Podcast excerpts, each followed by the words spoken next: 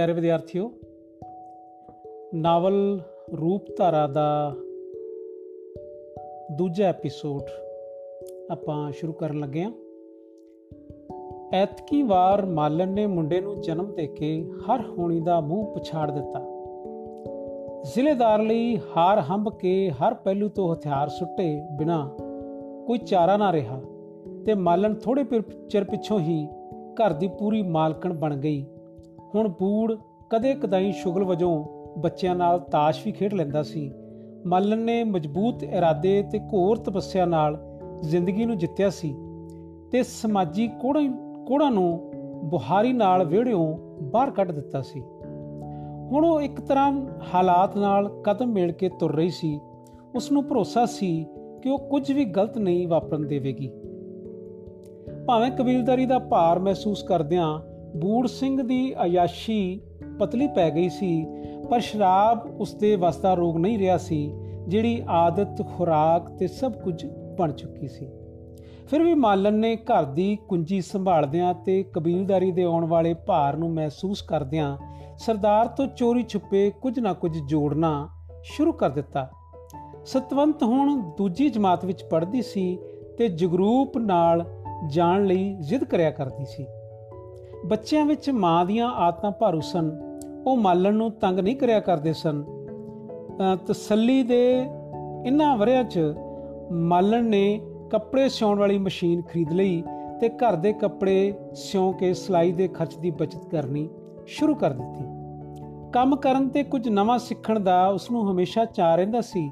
ਬੱਚਿਆਂ ਦੇ ਨਿਖਰ ਦੇ ਨਕਸ਼ਾ ਨਾਲ ਉਸ ਦੀ ਖੁਸ਼ੀ, ਵਿਕਾਸ ਫੜਦੀ ਜਾ ਰਹੀ ਸੀ। ਹਰਨੇਕ ਪਾਲਣੇ 'ਚ ਪਿਆ ਟਾਰਾਂ ਦਿੰਦਾ, ਤਦ ਉਹ ਵਿਸਮਾਦ ਵਿੱਚ ਆਈ ਚੁਟਕੀਆਂ ਮਾਰਦੀ, ਪਿਆਰ ਦੇ ਨਵੇਂ-ਨਵੇਂ ਸ਼ਬਦ ਤੇ ਲੋਰੀਆਂ, ਫੁੱਲ ਕਲੀਆਂ ਵਾਂਗ ਵਿਕਸ ਜਾਂਦੇ। ਇਨ੍ਹਾਂ ਨਿੱਕੇ ਦਿਨਾਂ ਅਤੇ ਸੁਪਨਿਆਲੀਆਂ ਰਾਤਾਂ ਨੇ ਉਸ ਨੂੰ ਮੁੜ ਮਟਿਆਰ ਬਣਾ ਦਿੱਤਾ। ਬੂੜ ਸਿੰਘ ਉੱਤੇ ਇੱਕ ਵਾਰ ਫਿਰ ਰਿਸ਼ਵਤ ਦਾ ਕੇਸ ਬਣ ਗਿਆ। ਉਹ ਵੀ ਉਸਨੇ ਰਿਸ਼ਵਤ ਦੇ ਜ਼ੋਰ ਨਾਲ ਜਿੱਤ ਲਿਆ। ਪਰ ਉਸ ਦਾ ਰਿਕਾਰਡ ਗੰਦਾ ਹੋ ਚੁੱਕਾ ਸੀ, ਜਿਹੜਾ ਉਸ ਦੀ ਤਰੱਕੀ ਲਈ ਹਮੇਸ਼ਾ ਰੋੜਾ ਸਾਬਤ ਹੁੰਦਾ ਰਿਹਾ। ਉਹ ਰੱਬ ਦੀ ਰਜ਼ਾ ਵਾਂਗ ਜ਼ਿਲ੍ਹੇਦਾਰੀ 'ਚ ਖੁਸ਼ ਸੀ। ਜਦ ਕੋਪਲਾਂ ਜਵਾਨ ਹੋਣ ਲਈ ਜ਼ੋਰ ਲਾ ਰਹੀਆਂ ਹੁੰਦੀਆਂ ਹਨ, ਮੁੱਢਲੇ ਪੱਤੇ ਪੀਲੇ ਪੈ ਜਾਂਦੇ ਹਨ, ਜਿਨ੍ਹਾਂ ਨੂੰ ਕੋਈ ਵੀ ਬੁੱਲਾ ਆਪਣੀ ਲਪੇਟ ਵਿੱਚ ਲੈ ਲੈਂਦਾ ਹੈ, ਇਨ੍ਹਾਂ ਅਤੀ ਚੰਗੇ ਦਿਨਾਂ ਵਿੱਚ ਇੱਕ ਭੈੜੀ ਘਟਨਾ ਵਾਪਰ ਗਈ, ਜਿਸ ਹੋਰ 2 ਸਾਲ ਤੱਕ ਹੀ ਵੀ ਵਾਪਰ ਹੀ ਜਾਣਾ ਸੀ। ਜ਼ਿਲ੍ਹੇਦਾਰ ਨੂੰ ਤਾਰ ਮਿਲੀ ਕਿ ਉਸ ਦਾ ਪਿਤਾ ਸ਼ਹਿਰ ਨੂੰ ਜਾਂਦਾ ਘੋੜੀ ਤੋਂ ਡਿੱਗ ਕੇ ਮਰ ਗਿਆ ਹੈ ਫਿਰ ਦੀ ਰੀੜ ਧੌਣ ਦੇ ਨੇੜੇ ਟੁੱਟ ਗਈ ਸੀ। ਉਸ ਪਿੰਡੋਂ ਬਾਹਰ ਹੀ ਪ੍ਰਾਣ ਤਿਆਗ ਦਿੱਤੇ ਸਨ। ਬੂੜ ਨਾਲ ਮਾਲਣ ਨੂੰ ਬਿਰਧ ਦੇ ਮਰ ਜਾਣ ਦਾ ਪੁੱਜ ਕੇ ਦੁੱਖ ਹੋਇਆ। ਉਹ ਸਮਝਦੀ ਸੀ, ਬਿਰਧ ਨੇ ਅਤ ਔਖੇ ਸਮੇਂ ਵਿੱਚ ਉਸ ਨੂੰ ਹਮਦਰਦੀ ਦਿੱਤੀ ਸੀ। ਇਸ ਦੇ ਉਲਟ ਬੂੜ ਦੇ ਵਿਚਾਰ ਸਨ। ਚੰਗਾ ਹੋਇਆ ਤੁਰਦਾ ਫਿਰਦਾ ਚਲਾ ਗਿਆ। ਹੋਰ 4 ਵਰੇ ਹੱਡੀਆਂ ਰਗੜ ਕੇ ਜੀ ਲੈਂਦਾ, ਫਿਰ ਵੀ ਮਰਨਾ ਹੀ ਸੀ।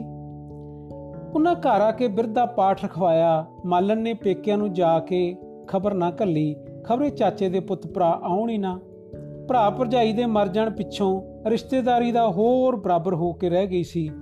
ਉਹਨਾਂ ਭਾਈਚਾਰੇ ਨੂੰ ਰੋਟੀ ਦਿੱਤੀ ਅਤੇ ਬਿਰਧ ਦੇ ਭਾਰ ਤੋਂ ਸੁਰਖਰੀ ਹੋ ਗਏ। ਬੇਲੋੜੇ ਜੀ ਦਾਵੇ ਦੇ ਤੌਰ ਤੇ ਭਾਵੇਂ ਲੱਖ ਅਫਸੋਸ ਕੀਤਾ ਜਾਵੇ, ਪਰ ਮਨ ਦੀ ਖੁਸ਼ੀ ਜ਼ਾਹਰ ਹੋਣੋਂ ਨਹੀਂ ਰਹਿੰਦੀ। ਬਿਰਧ ਦੀ ਰੋਟੀ ਉੱਤੇ ਰਿਵਾਜ ਵਜੋਂ ਗਿੱਧਾ ਵੀ ਪਾਇਆ ਗਿਆ। ਅਫਸੋਸ ਦੀ ਪਰਛਾਈ ਗੁਜ਼ਰ ਜਾਣ ਪਿੱਛੋਂ ਜ਼ਿੰਦਗੀ ਨੇ ਮੁੜ ਆਪਣਾ ਮਹਾਜ ਮੱਲ ਲਿਆ। ਇਹ ਗਲਤ ਹੈ ਕਿ ਖੁਸ਼ੀ ਦੀਆਂ ਘੜੀਆਂ ਵਿੱਚ ਸਮਾਂ ਆਪਣੀ ਰਫ਼ਤਾਰ ਤੇਜ਼ ਕਰ ਲੈਂਦਾ ਹੈ। ਸਮੇਂ ਦਾ ਹਰ ਸਾਹ ਮਨੁੱਖ ਦੀ ਉਮਰ ਨਾਲ ਜੰਜੀਰ ਦੀ ਕੜੀ ਨਾਲ ਬੱਝਾ ਹੋਇਆ ਹੈ। ਪਰ ਖੁਸ਼ੀ ਵਿੱਚ ਮਸਤ ਮਨੁੱਖ ਨੂੰ ਬੀਤ ਰਹੇ ਦੀ ਖੁਦ ਪ੍ਰਵਾਹ ਨਹੀਂ ਰਹਿੰਦੀ, ਬਹਾਰ ਆਉਂਦੀ, ਖੇੜਾ ਬਖਸ਼ ਕੇ ਗੁਜ਼ਰ ਜਾਂਦੀ। ਮਾਲਣ ਦੀਆਂ ਮੁਸਕਾਨਾਂ ਬੱਚਿਆਂ ਉੱਤੇ ਵਾਰ ਆਉਂਦਾ, ਅਨੁਭਵ ਕਰਦੀਆਂ, ਸਾਵਣ ਆਉਂਦਾ, ਧਰਤੀ ਦੀਆਂ ਤਪਾੜਾਂ ਨਿਸਲ ਪੈ ਜਾਂਦੀਆਂ ਅਤੇ ਉਹ ਪਿਆਰ ਦੀਆਂ ਲਹਿਰਾਂ ਵਿੱਚ ਸਰਸ਼ਾਰੀ ਜਾਂਦੀ। ਹਾੜੀ ਦੀ ਫੇਰੀ ਸਤਵੰਤ ਤੇ ਜਗਰੂਪ ਨੂੰ ਇੱਕ ਜਮਾਤ ਵਿੱਚੋਂ ਦੂਜੀ ਵਿੱਚ ਉਛਾਲ ਜਾਂਦੀ, ਜਿੱਦਾਂ ਅਤੇ ਰੋਸੇ ਕਰਨ ਲਈ ਹਰਨੇਕ ਤਕੜਾ ਹੋ ਗਿਆ ਸੀ। ਪੰਜਵੇਂ ਸਾਲ ਵਿੱਚ ਉਹ ਵੀ ਸਕੂਲ ਜਾਣ ਲੱਗ ਪਿਆ। ਸਤਵੰਤ ਹੁਣ 8ਵੀਂ ਤੇ ਜਗਰੂਪ 6ਵੀਂ ਵਿੱਚ ਸੀ। ਧੀ ਨੂੰ ਜਵਾਨ ਹੁੰਦਿਆਂ ਵੇਖ ਮਾਲਨ ਨੇ ਬੂੜ ਸਿੰਘ ਨੂੰ ਕੋਈ ਮੁੰਡਾ ਨਿਗਾਹ 'ਚ ਰੱਖਣ ਲਈ ਆਖਿਆ। ਬੂੜ ਸਿੰਘ ਨੂੰ ਇੱਕਦਮ ਖਿਆਲ ਆਇਆ, ਇਹ ਵੀ ਕਰਨਾ ਹੀ ਪਏਗਾ, ਜਿਵੇਂ ਪਹਿਲਾਂ ਕੁੜੀਆਂ ਦੇ ਵਿਆਹ ਵੱਲੋਂ ਸੁੱਤਾ ਹੀ ਪਿਆ ਸੀ। ਇਸ ਗੱਲ ਦਾ ਉਸ ਨੂੰ ਪੁੱਜ ਕੇ ਝੋਰਾ ਸੀ ਕਿ ਕੱਲ ਮੈਂ ਕਿਸੇ ਦਾ ਜਵਾਈ ਸੀ ਤੇ ਅੱਜ ਮੈਂ ਕਿਸੇ ਦਾ ਸਹੁਰਾ ਬਣਨ ਵਾਲਾ ਹਾਂ। ਸਮੇਂ ਵਰਗਾ ਉਸਤਾਦ ਕੋਈ ਨਹੀਂ, ਜਿਹੜਾ ਮੌਕੇ ਤੋਂ ਪਹਿਲਾਂ ਕੁਦਰਤੀ ਸੈਨਤਾ ਨਾਲ ਮਨੁੱਖ ਨੂੰ ਹਲੂਣ ਕੇ ਚੇਤਨ ਕਰਦਾ ਹੈ। ਇਸ ਤਰ੍ਹਾਂ ਜਾਤੀ, ਤਜਰਬੇ ਵਰਗਾ ਰਹਿਨੁਮਾ ਇਸ ਤਰ੍ਹਾਂ ਜਾਤੀ, ਤਜਰਬੇ ਵਰਗਾ ਰਹਿਨੁਮਾ ਜਿਹੜਾ ਡੂੰਘੇ ਹਨੇਰੇ ਵਿੱਚ ਵੀ ਮਸ਼ਾਲ ਬਾਲਦਾ ਹੈ। ਜ਼ਿਲ੍ਹੇਦਾਰ ਦੀ ਖਾਸ਼ ਸੀ ਮੁੰਡਾ ਨੌਕਰੀ ਤੇ ਲੱਗਾ ਹੋਇਆ ਮਿਲ ਜਾਵੇ, ਹਲਵਾ ਜੱਟਾਂ ਦੇ ਸਾਖ ਉਸ ਨੂੰ ਜੱਚੇ ਨਹੀਂ ਸਨ। ਸਤਵੰਤ ਨੂੰ ਹਲਵਾ ਜੱਟਾਂ ਦੇ ਕੰਮਾਂ ਦਾ ਗਿਆਨ ਵੀ ਕੋਈ ਨਹੀਂ ਸੀ। ਉਸ ਦੇ ਸੁਭਾਅ ਅਤੇ ਲਿਆਕਤ ਦਾ ਖਿਆਲ ਰੱਖਣਾ ਬਹੁਤ ਜ਼ਰੂਰੀ ਸੀ। ਗਿਣਤੀਆਂ ਗਿਣਦਿਆਂ 1 ਸਾਲ ਬੀਤ ਜਾਣ ਪਿੱਛੋਂ ਬੂੜ ਸਿੰਘ ਨੇ ਇੱਕ ਮੁੰਡਾ ਲੱਭ ਹੀ ਲਿਆ, ਜਿਹੜਾ ਪੁਲਿਸ ਵਿੱਚ ਏਐਸਆਈ ਲੈ ਗਿਆ ਸੀ। ਮੁੰਡੇ ਦੀਆਂ ਦੋ ਮੰਗਾਂ ਸਨ, ਪਹਿਲੀ ਘੱਟ ਤੋਂ ਘੱਟ ਕੁੜੀ 10ਵੀਂ ਪਾਸ ਹੋਵੇ ਤੇ ਦੂਜੀ ਉਹ ਕੁੜੀ ਅੱਖੀ ਵੇਖਣਾ ਚਾਹੁੰਦਾ ਸੀ। ਮੁੰਡੇ ਦੀ ਦੂਜੀ ਮੰਗ ਨੇ ਜ਼ਿਲ੍ਹੇਦਾਰ ਦੀਆਂ ਖਾਨਿਓਂ ਗਵਾ ਦਿੱਤੀਆਂ। ਅਖੀਰ ਇਸ ਗੱਲ ਤੇ ਫੈਸਲਾ ਹੋ ਗਿਆ ਕਿ ਕੁੜੀ ਨੂੰ ਮੁੰਡੇ ਦੇ ਮਾਤਾ-ਪਿਤਾ ਜੀ ਵੇਖ ਲੈਣ ਤੇ ਵਿਆਹ ਤੋਂ ਪਹਿਲਾਂ 10ਵੀਂ ਜ਼ਰੂਰ ਕਰਵਾ ਦਿੱਤੀ ਜਾਵੇਗੀ। ਸ਼ਗਨ ਤੋਂ ਪਹਿਲਾਂ ਮੁੰਡੇ ਦੀ ਮਾਂ ਤੇ ਵੱਡੀ ਭੈਣ ਨੇ ਸਤਵੰਤ ਨੂੰ ਪਸੰਦ ਕਰ ਲਿਆ ਤੇ ਰਿਸ਼ਤਾ ਪੱਕਾ ਹੋ ਗਿਆ। ਸਤਵੰਤ ਪੜਨ ਵਿੱਚ ਕਾਫੀ ਹੁਸ਼ਿਆਰ ਸੀ। ਉਸ ਦਾ ਅਸਰ ਸੋਨੇ ਉੱਤੇ ਸੁਹਾਗੇ ਵਾਂਗ ਜਰੂਪ ਉੱਤੇ ਪੈਣਾ ਵੀ ਕੁਦਰਤੀ ਸੀ। ਸਤਵੰਤ ਨੇ ਸੈਕੰਡ ਡਿਵੀਜ਼ਨ ਵਿੱਚ 10ਵੀਂ ਕਰ ਲਈ। ਬੂੜ ਉਸ ਉੱਤੇ ਬੜਾ ਪ੍ਰਸੰਨ ਸੀ। ਸਤਵੰਤ ਦੇ ਫੇਲ ਹੋ ਜਾਣ ਨਾਲ ਉਸ ਉੱਤੇ ਕਰਾਰੀ ਸੱਟ ਪੈਣੀ ਸੀ। ਇਹ ਵੀ ਸੰਭਵ ਸੀ ਰਿਸ਼ਤਾ ਹੀ ਟੁੱਟ ਜਾਂਦਾ। ਪੱਕੀ ਤਾਰੀਖ ਬਣ ਕੇ ਉਹਨਾਂ ਵਿਆਹ ਦੀਆਂ ਤਿਆਰੀਆਂ ਸ਼ੁਰੂ ਕਰ ਦਿੱਤੀਆਂ। ਇਨ੍ਹਾਂ ਦਿਨਾਂ ਵਿੱਚ ਹੀ ਬੂੜ ਸਿੰਘ ਨੇ ਭੱਜ ਨੱਠ ਕੇ ਆਪਣਾ ਤਬਾਦਲਾ ਪਿੰਡ ਦੇ ਨੇੜੇ ਫਿਰੋਜ਼ਪੁਰ ਦਾ ਕਰਵਾ ਲਿਆ। ਵਿਆਹ ਕਰਨ ਲਈ ਮਹੀਨੇ ਦੀ ਲੰਮੀ ਛੁੱਟੀ ਲੈ ਕੇ ਨੂਰਪੁਰ ਆ ਗਏ। ਕਾਲੀ ਕਾਲੀ ਦਲਾਨ ਦੇ ਇੱਕ ਹਿੱਸੇ ਵਿੱਚ ਬੈਠਕ ਬਣਾਈ ਗਈ। ਥਾਂ ਪਰ ਥਾਂ ਖਰਚ ਖੁੱਲਦੇ ਵੇਖ ਬੂੜ ਸਿੰਘ ਘਬਰਾ ਗਿਆ। ਉਸ ਕਬੀਲਦਾਰ ਦੇ ਆਉਣ ਵਾਲੇ ਭਾਰਾਂ ਵੱਲੋਂ ਅੱਖਾਂ ਮੀਟ ਕੇ ਖਰਚ ਕੀਤਾ ਸੀ, ਪਰ ਹੁਣ ਖਰਚਾਂ ਦੀਆਂ ਖੱਡਾਂ ਪੂਰਨ ਲਈ ਉਸ ਦੀ ਰੱਤ ਸੁੱਕ ਸੁੱਕ ਜਾ ਰਹੀ ਸੀ। ਇੱਕ ਅਟਕਲ ਪੱਚੂ ਹਿਸਾਬ ਨਾਲ ਹੀ ਉਹ ਕੰਬ ਕੇ ਰਹਿ ਗਿਆ ਕਿ ਮੈਂ ਐਨੀ ਵੱਡੀ ਰਕਮ ਦੀ ਕੇਵਲ ਸ਼ਰਾਬ ਹੀ ਡਕਾਰ ਗਿਆ ਹਾਂ। ਇਸ ਤੋਂ ਅੱਧੀ ਰਕਮ ਨਾਲ ਹੀ ਉਸ ਦਾ ਸ਼ਾਹੀ ਠਾਠ ਬਣ ਸਕਦਾ ਸੀ। ਜਵਾਨੀ ਦੇ ਅੰਤ ਤੇ ਬੁਢਾਪੇ ਦੇ ਸ਼ੁਰੂ ਵਿੱਚ ਉਹ ਉਸ ਬੀਤ ਗਏ ਤੇ ਝੂਰਨਾ ਸ਼ੁਰੂ ਕਰ ਦਿੱਤਾ, ਜਿਹਾ ਕਿ ਹਰ ਪੰਜਾਬੀ ਮਹਿਸੂਸ ਕਰਦਾ ਹੈ। ਕਿਉਂਕਿ ਮਾਲਣ ਦੇ ਪਰਿਵਾਰ 'ਚ ਸਤਵੰਤ ਦਾ ਪਹਿਲਾ ਵਿਆਹ ਸੀ, ਜਿਸ ਵਿੱਚ ਨਾਨਕੇ ਮਿਲਣ ਨੂੰ ਸੱਦਣਾ ਵੀ ਜ਼ਰੂਰੀ ਸੀ। ਭਰਾ ਤੇ ਭਰਜਾਈ ਦੀ ਮੌਤ ਪਿੱਛੋਂ ਮਾਲਣ ਲਈ ਪੇਕਾ ਘਰ ਇੱਕ ਤਰ੍ਹਾਂ ਛੁੱਟਿਆ ਹੀ ਰਿਹਾ ਸੀ। ਛੁੱਟਿਆ ਹੀ ਰਿਹਾ ਸੀ। ਉਹ ਅੱਜ ਤੋਂ 6 ਸਾਲ ਪਹਿਲਾਂ ਕੇਵਲ ਇੱਕ ਵਾਰ ਚਾਚੇ ਦੀ ਮਕਾਨ ਗਈ ਸੀ ਤੇ ਚਾਚੇ ਦੇ ਪੁੱਤ ਭਰਾ ਇੰਨੇ ਨਰਮੋਰੇ ਨਰਮੋਹੇ ਹੋ ਗਏ ਸਨ ਕਿ ਇੱਕ ਵਾਰ ਵੀ ਮਿਲ ਨਹੀਂ ਆਏ। ਅਸਲ ਵਿੱਚ ਮਾਲਣ ਦੇ ਪੇਕੇ ਧਨੌਲੇ ਲਾਗੇ ਢਿੱਲ ਵੀ ਸਨ। ਤੇ ਵਾਰਡ ਦੀ ਦੂਰੀ ਮੇਲ ਮਲਾਪ ਨੂੰ ਇੱਕ ਤਰ੍ਹਾਂ ਤੋੜੀ ਵਿਛੋੜੀ ਹੀ ਰੱਖਿਆ ਸੀ। ਹੁਣ ਉਸ ਨੂੰ ਸਤਵੰਤ ਦੇ ਵਿਆਹ ਉੱਤੇ ਲੋਕ ਲੱਜਾ ਦੇ ਮੂੰਹ ਨੂੰ ਨਾਨਕੀ ਸ਼ੱਕ ਪੂਰਨ ਆਉਣਾ ਪੈ ਗਿਆ, ਉੰਜ ਉਹ ਆ ਕੇ ਦਿਲੋਂ ਖੁਸ਼ ਨਹੀਂ ਸਨ। ਮਠਿਆਈਆਂ ਪਕਾਉਣ ਵਾਲੇ ਹਲਵਾਈ ਦੀ ਪੱਠੀ ਚੋਂ ਘਿਓ ਸੜ ਕੇ ਆਲੇ ਦੁਆਲੇ ਨੂੰ ਸੁਗੰਧਿਤ ਕਰ ਰਿਹਾ ਸੀ। ਇਸ ਮਹਿਕ ਵਿੱਚ ਖੰਡ ਦੀ ਚਾਸ਼ਨੀ ਘੁਲੀ ਹੋਈ ਸੀ।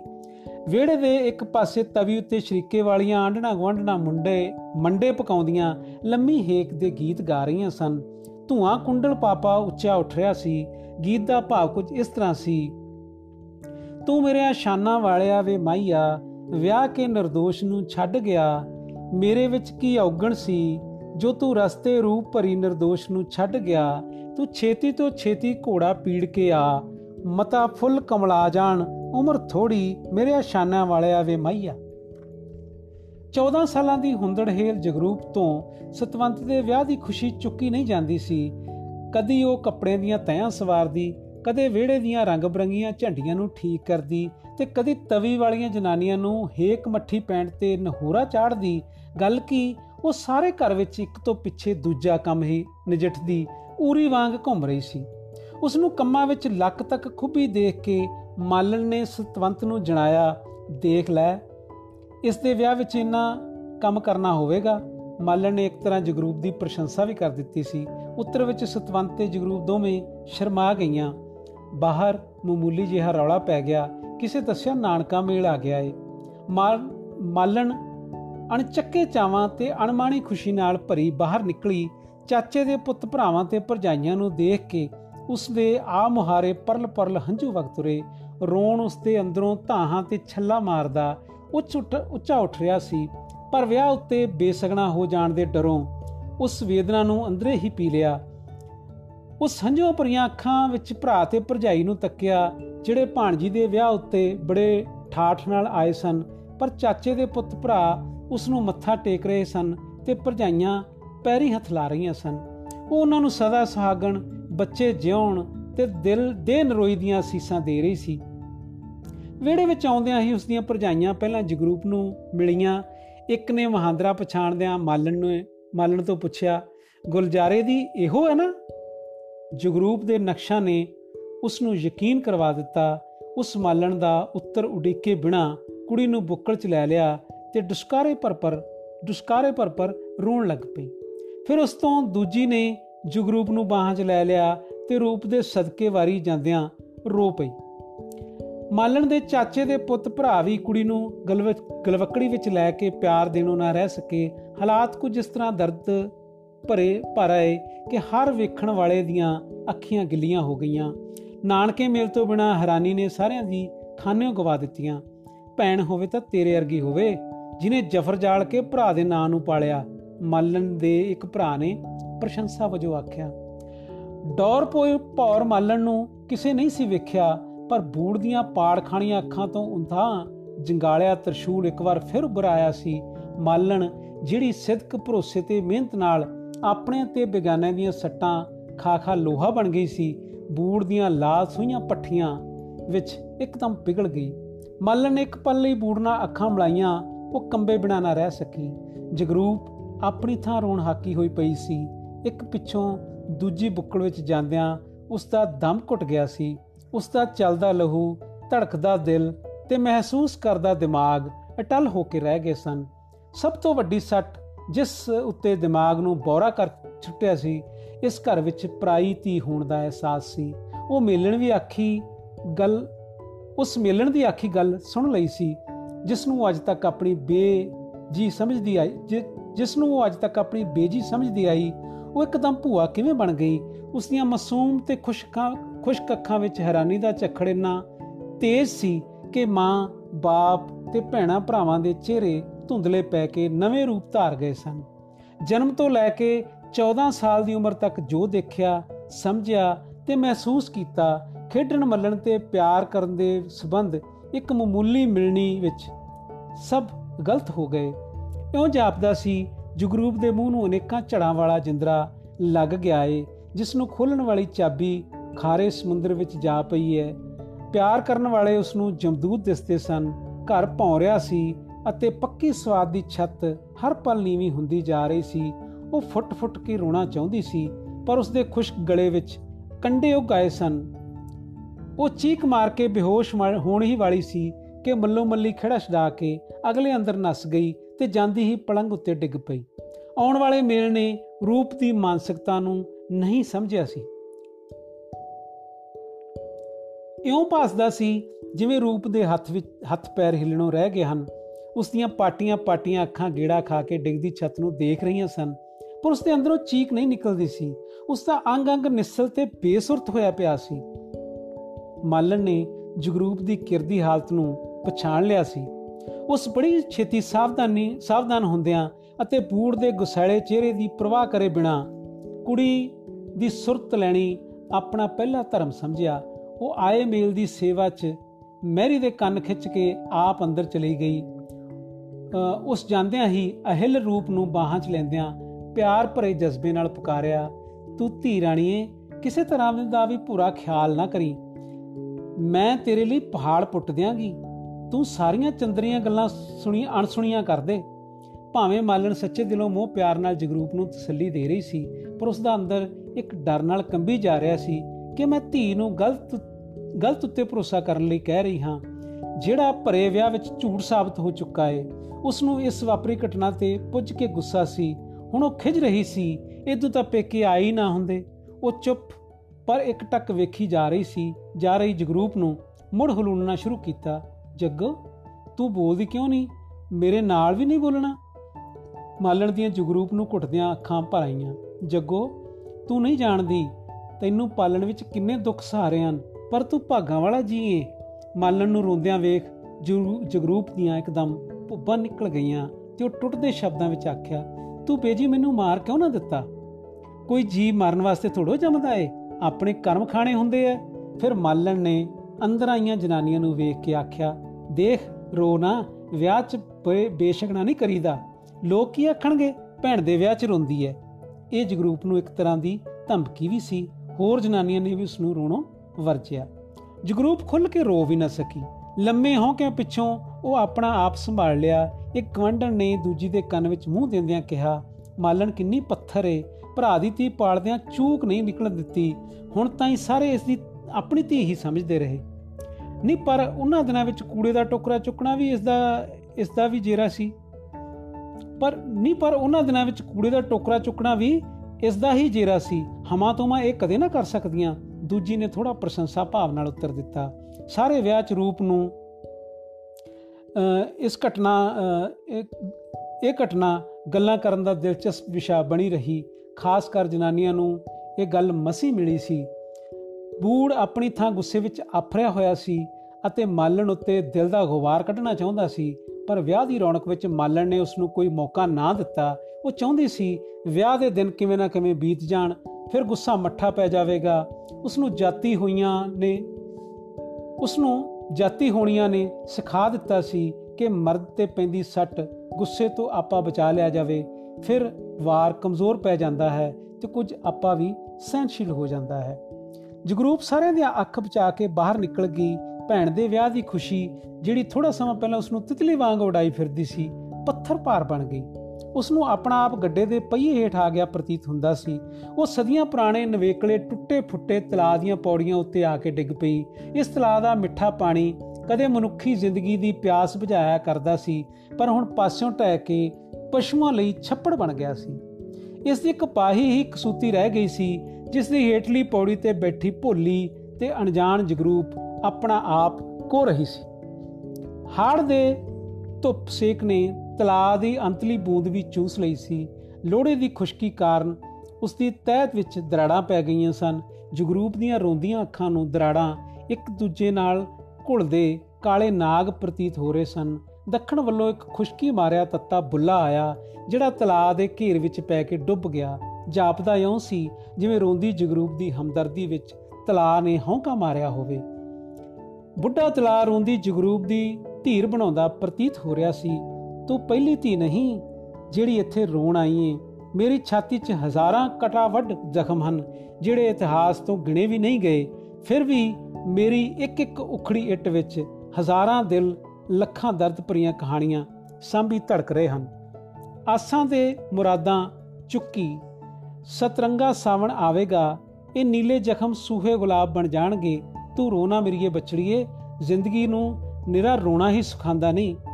ਪੱਟਾਂ ਵਿੱਚ ਕੂਣੀਆਂ ਖੋਬੀ ਅਤੇ ਹੱਥਾਂ ਵਿੱਚ ਰੋਇਆ ਚਿਹਰਾ ਫੜੀ। ਜਗਰੂਪ ਗਿੱਲੀਆਂ ਅੱਖਾਂ ਨਾਲ ਤਲਾਅ ਤੋਂ ਪਾਰ ਅਣਚਾਹੇ ਵਾਣਾ ਵਿੱਚ ਸੁੱਕ ਰਹੇ, ਪਰ ਬੱਦਲਾਂ ਦੀ ਆਸ ਵਿੱਚ ਅੰਤਲਾ ਸਹਿ ਲੈ ਰਹੇ ਘਾਹ ਨੂੰ ਵੇਖ ਰਹੀ ਸੀ। ਬੜਿਆਂ ਤੇ ਕਰੀਰਾਂ ਵਿੱਚ ਹਰਿਆਲੀ ਨਿਰਜਿੰਦ ਹੋ ਕੇ ਰਹਿ ਗਈ ਸੀ। ਉਦਾਸ ਤੇ ਮੋਈ ਮੋਈ ਸ਼ਾਮ ਡੂੰਗੀ ਪੈਂਦੀ ਜਾ ਰਹੀ ਸੀ। ਉਹ ਦੇਖ ਕੁਝ ਨਹੀਂ ਰਹੀ ਸੀ, ਪਰ ਸੋਚ ਜਨਮ ਤੋਂ ਲੈ ਕੇ ਮਰਨ ਤੱਕ ਰਹੀ ਸੀ।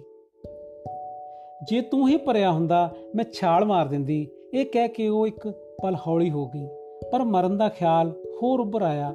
ਮਰਿਆ ਤਾਂ ਖੂਬ ਛਾਲ ਮਾਰ ਕੇ ਵੀ ਜਾ ਸਕਦਾ ਹੈ। ਉਹ ਇੱਕਦਮ ਝੰਜੋੜੀ ਗਈ। ਮੈਂ ਮਾਂ ਪਿਓ ਬਾਰੀ ਕਿਵੇਂ ਜੀਵਾਂਗੀ ਉਹ ਖੂਬ ਛਾਲ ਮਾਰਨ ਦਾ ਇਰਾਦਾ ਧਾਰ ਕੇ ਤਲਾਅ ਚੋਂ ਬਾਹਰ ਆ ਗਈ। ਫਿਰ ਉਹ ਰੁੱਖੇ ਵਾਣਾ ਦੀ ਰੋਹੀ ਵਾਲੇ ਖੂਹ ਨੂੰ ਤੁਰ ਪਈ, ਜਿਹੜਾ ਮਾਘ ਦੀ ਸੰਗਰਾਂਦ ਨੂੰ ਹਰ ਸਾਲ ਪੂਜਿਆ ਜਾਂਦਾ ਸੀ।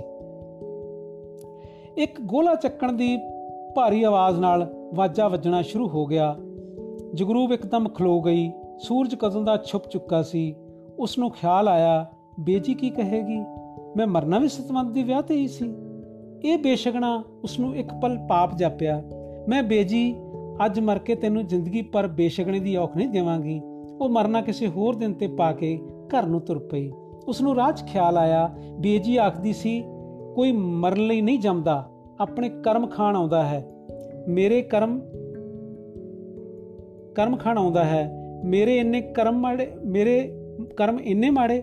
ਉਸ ਦੀ ਸੋਚ ਵਿੱਚ ਇੰਨਾ ਕੁਝ ਆਇਆ ਕਿ ਉਹ ਆਪੂ ਵੀ ਯਾਦ ਨਾ ਰੱਖ ਸਕੀ। ਘਰ ਆ ਕੇ ਉਹ ਬੇਜੀ ਨੂੰ ਲੱਭ ਕੇ ਮੁੜ ਫਿਸ ਪਈ। ਮਾਲਣ ਨੇ ਉਸ ਨੂੰ ਨਵੇਕੜੇ ਲੈ ਕੇ, ਲਿਜਾ ਕੇ ਅਨੇਕਾਂ ਸਮਝੌਤੀਆਂ ਨਾਲ ਵਰਾਇਆ। ਉਹ ਬੇਜੀ ਨੂੰ ਕਹਿਣਾ ਚਾਹੁੰਦੀ ਸੀ, ਮੈਂ ਤੇਰੀ ਖਾਤਰ ਮਰਨਾ ਹੋਰ ਦਿਨ ਤੇ ਪਾ ਆਈ ਆ। ਹੌਲੀ ਹੌਲੀ ਉਸ ਹਾਲਾਤ ਨਾਲ ਢਲਣ ਲਈ ਮਜਬੂਤ ਹੋ ਗਈ ਮਜਬੂਰ ਹੋ ਗਈ। ਇੱਕ ਦਿਨ ਹੋਰ ਲੰਘ ਜਾਣ ਪਿੱਛੋਂ ਉਸ ਦਾ ਮਨ ਇੰਨਾ ਕੁ ਸੰਭਲ ਗਿਆ ਕਿ ਉਹ ਨਾਨਕਿਆਂ ਤੋਂ ਆਪਣੇ ਮਾਂ-ਬਾਪ ਬਾਰੇ ਗੱਲਾਂ ਪੁੱਛਣ ਲੱਗ ਪਈ। ਸਾਰੇ ਵਿਆਹ ਵਿੱਚ ਕਿਸ ਉਸ ਦੀਆਂ ਅੱਖਾਂ ਸੁੱਕੀਆਂ ਨਹੀਂ ਵੇਖੀਆਂ ਸਨ? ਕਿਸੇ ਨੇ ਉਸ ਦੀਆਂ ਅੱਖਾਂ ਸੁੱਕੀਆਂ ਨਹੀਂ ਵੇਖੀਆਂ ਸਨ। ਬੂੜ ਸਿੰਘ ਅਤੇ ਸਤਵੰਤ ਨੂੰ ਉਸ ਦਾ ਰੋਣਾ ਚੁਭਦਾ ਰਿਹਾ ਸੀ, ਪਰ ਦੋਵੇਂ ਕੁਝ ਆਖ ਵੀ ਨਾ ਸਕੇ। ਇੱਕ ਦਿਨ ਉਹ ਇੰਨੀ ਮਾਸੂਮ ਹੋ ਗਈ ਕਿ ਬਾਕੀ ਸਾਰਿਆਂ ਦੀ ਉਸ ਨਾਲ ਹਮਦਰਦੀ ਵੱਧ ਗਈ। ਦੋ ਦਿਨ ਬਰਾਤੀਆਂ ਨੇ ਧਰਮਸ਼ਾਲਾ ਅਤੇ ਪਿੰਡ ਦੀਆਂ ਗਲੀਆਂ 'ਚ ਰੰਗ ਬੰਨੀ ਰੱਖਿਆ। ਪੜ੍ਹਾਈ ਵੱਲੋਂ ਕਚਲੱਬ ਹੋਏ ਸੂਟੜ ਬੂਟੜ ਨੌਜਵਾਨਾਂ ਨੇ ਸ਼ਰਾਬ ਪੀ ਕੇ ਗਲਤ ਅੰਗਰੇਜ਼ੀ ਨੂੰ ਬੇਲਗਾਮ ਵਾਇਆ ਪਿੰਡ ਦੇ ਲੋਕਾਂ, ਬਰਾਤੀਆਂ ਨਾਲ ਮਰਾਸੀਆਂ ਦੀਆਂ ਹਾਸ ਰਸ ਨਕਲਾਂ ਵੇਖੀਆਂ। ਵਿਆਹ ਦੇ ਇੱਕ ਦੋ ਦਿਨ ਲੂਟਣ, ਵਿਆਹ ਦੇ ਇਹ ਦੋ ਦਿਨ ਲੋਟਣ ਕਬੂਤਰ ਵਾਂਗ ਪਟਕਾਰੀਆਂ ਮਾਰਦੇ ਬੀਤ ਗਏ। ਵਿਆਹ ਲੋੜੀਂਦੀ ਸੱਜ ਧਜ ਨਾਲ ਹੋ ਗਿਆ। ਨਾਨਕਾ ਮੇਲ ਤੇ ਹੋਰ ਰਿਸ਼ਤੇਦਾਰ ਨਿਉਂਦਾ ਪਾ ਆਪਣੀਆਂ ਭਾਜੀਆਂ ਤਲਵਾ ਕੇ ਤੁਰ ਗਏ ਸਨ। ਮਾਲਣ ਅਤੇ ਬੂੜੇ ਨੇ ਜਵਾਨ ਧੀ ਨੂੰ ਤੋਰ ਕੇ ਫਰਜ਼ ਲਾ ਦਿੱਤਾ ਸੀ। ਵਿਆਹ ਨਿਰਵਿਘਨ ਹੀ ਪੂਰਾ ਹੋਇਆ ਸੀ। ਕੇਵਲ ਵਿਆਹਦੜ ਤੇ ਮਾਮੂਲੀ ਨਕਬੁੱਲ ਮਾਰੇ ਸਨ। ਕਿ ਮੇਰੇ ਅਫਸਰ ਦੋਸਤਾਂ ਲਈ ਵੱਖਰਾ ਇੰਤਜ਼ਾਮ ਨਹੀਂ ਕੀਤਾ ਸੀ। ਬੂੜ ਸਿੰਘ ਸਮਝਦਾ ਸੀ, ਅਜਿਹੀ ਨੌ ਚੋਣੀ ਹੁੰਦੀ ਹੀ ਏ। ਪੂਰਨ ਹੋ ਚੁੱਕੇ ਕਾਜ ਲਈ ਉਸ ਵਾਹਿਗੁਰੂ ਦਾ ਸ਼ੁਕਰ ਕੀਤਾ, ਜਿਸ ਦਾ ਜਵਾਨੀ ਦੇ ਦਿਨਾਂ ਵਿੱਚ ਉਸ ਨੂੰ ਕਦੇ ਖਿਆਲ ਵੀ ਨਹੀਂ ਆਇਆ ਸੀ। ਇਸ ਐਪੀਸੋਡ ਦਾ ਅਗਲਾ ਹਿੱਸਾ ਅਗਲੇ ਆਡੀਓ 'ਚ ਪੇਸ਼ ਕਰਾਂਗੇ।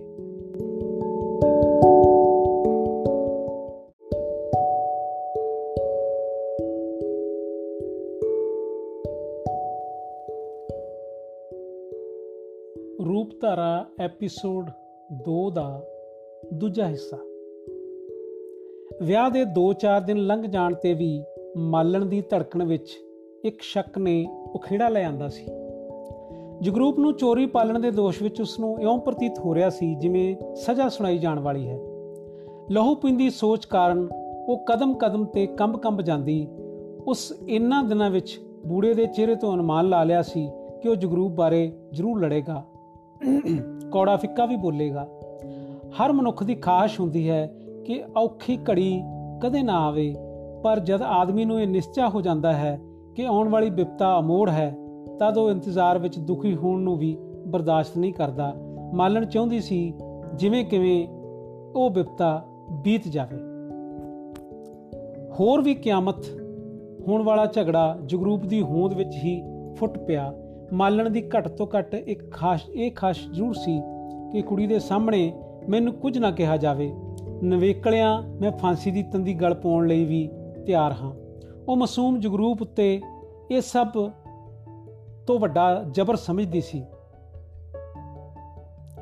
ਪਰ ਗੁੱਸੇ ਵਿੱਚ ਬਿਫਰੇ ਮਰਦ ਅੱਗੇ ਹਰ ਔਰਤ ਤਰਲਾ ਹੜ ਸਾਵੇਂ ਸਿਉਂਕ ਦੀ ਦੀਵਾਰ ਹੁੰਦਾ ਹੈ। ਪਰ ਗੁੱਸੇ ਵਿੱਚ ਬਿਫਰੇ ਮਰਦ ਅਤੇ ਅੱਗੇ ਹਰ ਔਰਤ ਦਾ ਤਰਲਾ, ਹਰ ਸਾਵੇਂ ਸਿਉਂਕ ਦੀ ਦੀਵਾਰ ਹੁੰਦਾ ਹੈ। ਇਹ ਸਰਦਾਰਨੀ ਜਗਰੂਪ ਬਾਰੇ ਮੇਰੇ ਕੋਲੋਂ ਕਿਉਂ ਲੁਕਾ ਰੱਖਿਆ ਗਿਆ? ਬੂੜੇ ਨੇ ਆਪਣੇ, ਆਪਣੀ ਕਿਸਮ ਦੇ ਗੁੱਸੇ 'ਚ ਪੈਰ ਜ਼ਮੀਨ ਤੇ ਮਾਰਦਿਆਂ ਪਰ ਮਾਲਣ ਨੂੰ ਇਉਂ ਪ੍ਰਤੀਤ ਹੋਇਆ ਜਿਵੇਂ ਸਿਰ 'ਚ ਵੱਜਾ ਹੈ। ਜਦ ਧੀਆਂ ਪੁੱਤਰ ਜਵਾਨ ਹੋ ਜਾਣ, ਕੋਈ ਮਾਂ ਵੀ ਉਹਨਾਂ ਸਾਹਮਣੇ ਆਪਣੀ ਪਤਲ ਹੋਣਾ ਠੀਕ ਨਹੀਂ ਸਮਝਦੀ।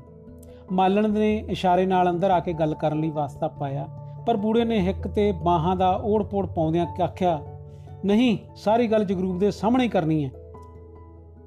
ਇਹ ਹੁਣ ਨਿਆਣੀ ਨਹੀਂ, ਬੂੜੇ ਦੇ ਆਖਣ ਵਿੱਚ ਦਿਲ ਚੀਰਵੀਂ ਤਲਖੀ ਸੀ, ਜਿਸ ਜਗਰੂਪ ਦੇ ਪੁੰਗਰ ਦੇ ਜਜ਼ਬਾਤ ਨੂੰ ਵਿਉ ਜਾਗ ਲਾ ਦਿੱਤੀ। ਉਹ ਗਵੰਡੀ ਕਪਤਾਨ ਦੇ ਘਰੋਂ ਲਿਆਂਦੀਆਂ ਪਲੇਟਾਂ ਸਾਫ਼ ਕਰ ਕਰ ਗਿਣ ਰਹੀ ਸੀ ਤੇ ਟੁੱਟੀਆਂ ਪਲੇਟਾਂ ਨੂੰ ਪਾਸੇ ਰੱਖ ਰਹੀ ਸੀ। ਹੁਣ ਉਸ ਨੂੰ ਜਾਪ ਰਿਹਾ ਸੀ, ਸਾਰੀਆਂ ਪਲੇਟਾਂ ਉਸ ਦੇ ਹੱਥੋਂ ਚੂਰਾ ਹੋ ਜਾਣ ਵਾਲੀਆਂ ਹਨ। ਬੁੜੇ ਬੁੜੇ ਦਾ ਆਖਿਆ ਇੱਕ ਇੱਕ ਸ਼ਬਦ ਜਗਰੂਪ ਦੇ ਅੰਦਰ ਟੁੱਟੀਆਂ ਪਲੇਟਾਂ ਦਾ ਟੁਕੜਾ ਟੁਕੜਾ ਹੋ ਕੇ ਚੁੱਭ ਰਿਹਾ ਸੀ। ਮਾਲਣ ਲਈ ਕੋਈ ਚਾਰਾ ਨਾ ਰਿਹਾ ਕਿ ਆਸੇ-ਪਾਸੇ ਹੋਣ ਲਈ ਪੈਰ ਪੁੱਟੇ ਤੇ ਜਵਾਬ ਨੂੰ ਟਾਲ ਦੇਵੇ। ਉਸ ਦਾ ਕਾਬੂ ਸੋਚ ਤੋਂ ਬਾਗੀ ਹੁੰਦਾ ਜਾ ਰਿਹਾ ਸੀ। ਉਸ ਗੁਜ਼ਰ ਚੁੱਕੇ ਦਿਨਾਂ ਵਿੱਚ ਬਹੁਤ ਸਾਰੇ ਉੱਤਰ ਸੋਚ ਰੱਖੇ ਸਨ, ਪਰ ਉਹ ਕਿਸੇ ਵੀ ਉੱਤਰ ਪ੍ਰਸ਼ਨ ਦਾ ਪਰਛਾਵਾਂ ਜਗਰੂਪ ਉੱਤੇ ਨਹੀਂ ਪੈਣ ਦੇਣਾ ਚਾਹੁੰਦੀ ਸੀ। ਇਸੇ ਕਾਰਨ ਹੀ ਉਹ ਕੁਝ ਘਬਰਾ ਗਈ। ਹਾਂ, ਦੱਸੋ, ਪਰ ਰੱਬ ਦੇ ਵਾਸਤੇ ਥੋੜਾ ਹੌਲੀ ਬੋਲੋ।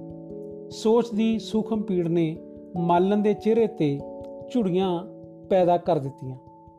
ਮੇਰੇ ਕੋਲੋਂ ਲਕਾਰ ਰੱਖਿਆ ਗਿਆ। ਮੈਂ ਚਾਹੁੰਦੀ ਸੀ ਜਗਰੂਪ ਨੂੰ ਵੱਡੀ ਹੋਈ ਨੂੰ ਵੀ ਪਤਾ ਨਾ ਲੱਗੇ ਕਿ ਮੈਂ ਇਹਨਾਂ ਦੀ ਧੀ ਨਹੀਂ। ਮਾਲਣ ਨੇ ਆਪੇ ਨੂੰ ਕਾਬੂ ਵਿੱਚ ਲਿਆਉਣ ਦੇ ਯਤਨ ਨਾਲ ਆਖਿਆ, ਲੋਕ ਮਾਪਿਓ ਤੇ ਭਰਾ ਬਾਰਾ ਕੁੜੀ ਦਾ ਰਿਸ਼ਤਾ ਲੈਂਦੇ ਨੱਕ ਬੁੱਲ ਚੜਾਉਂਦੇ ਆ।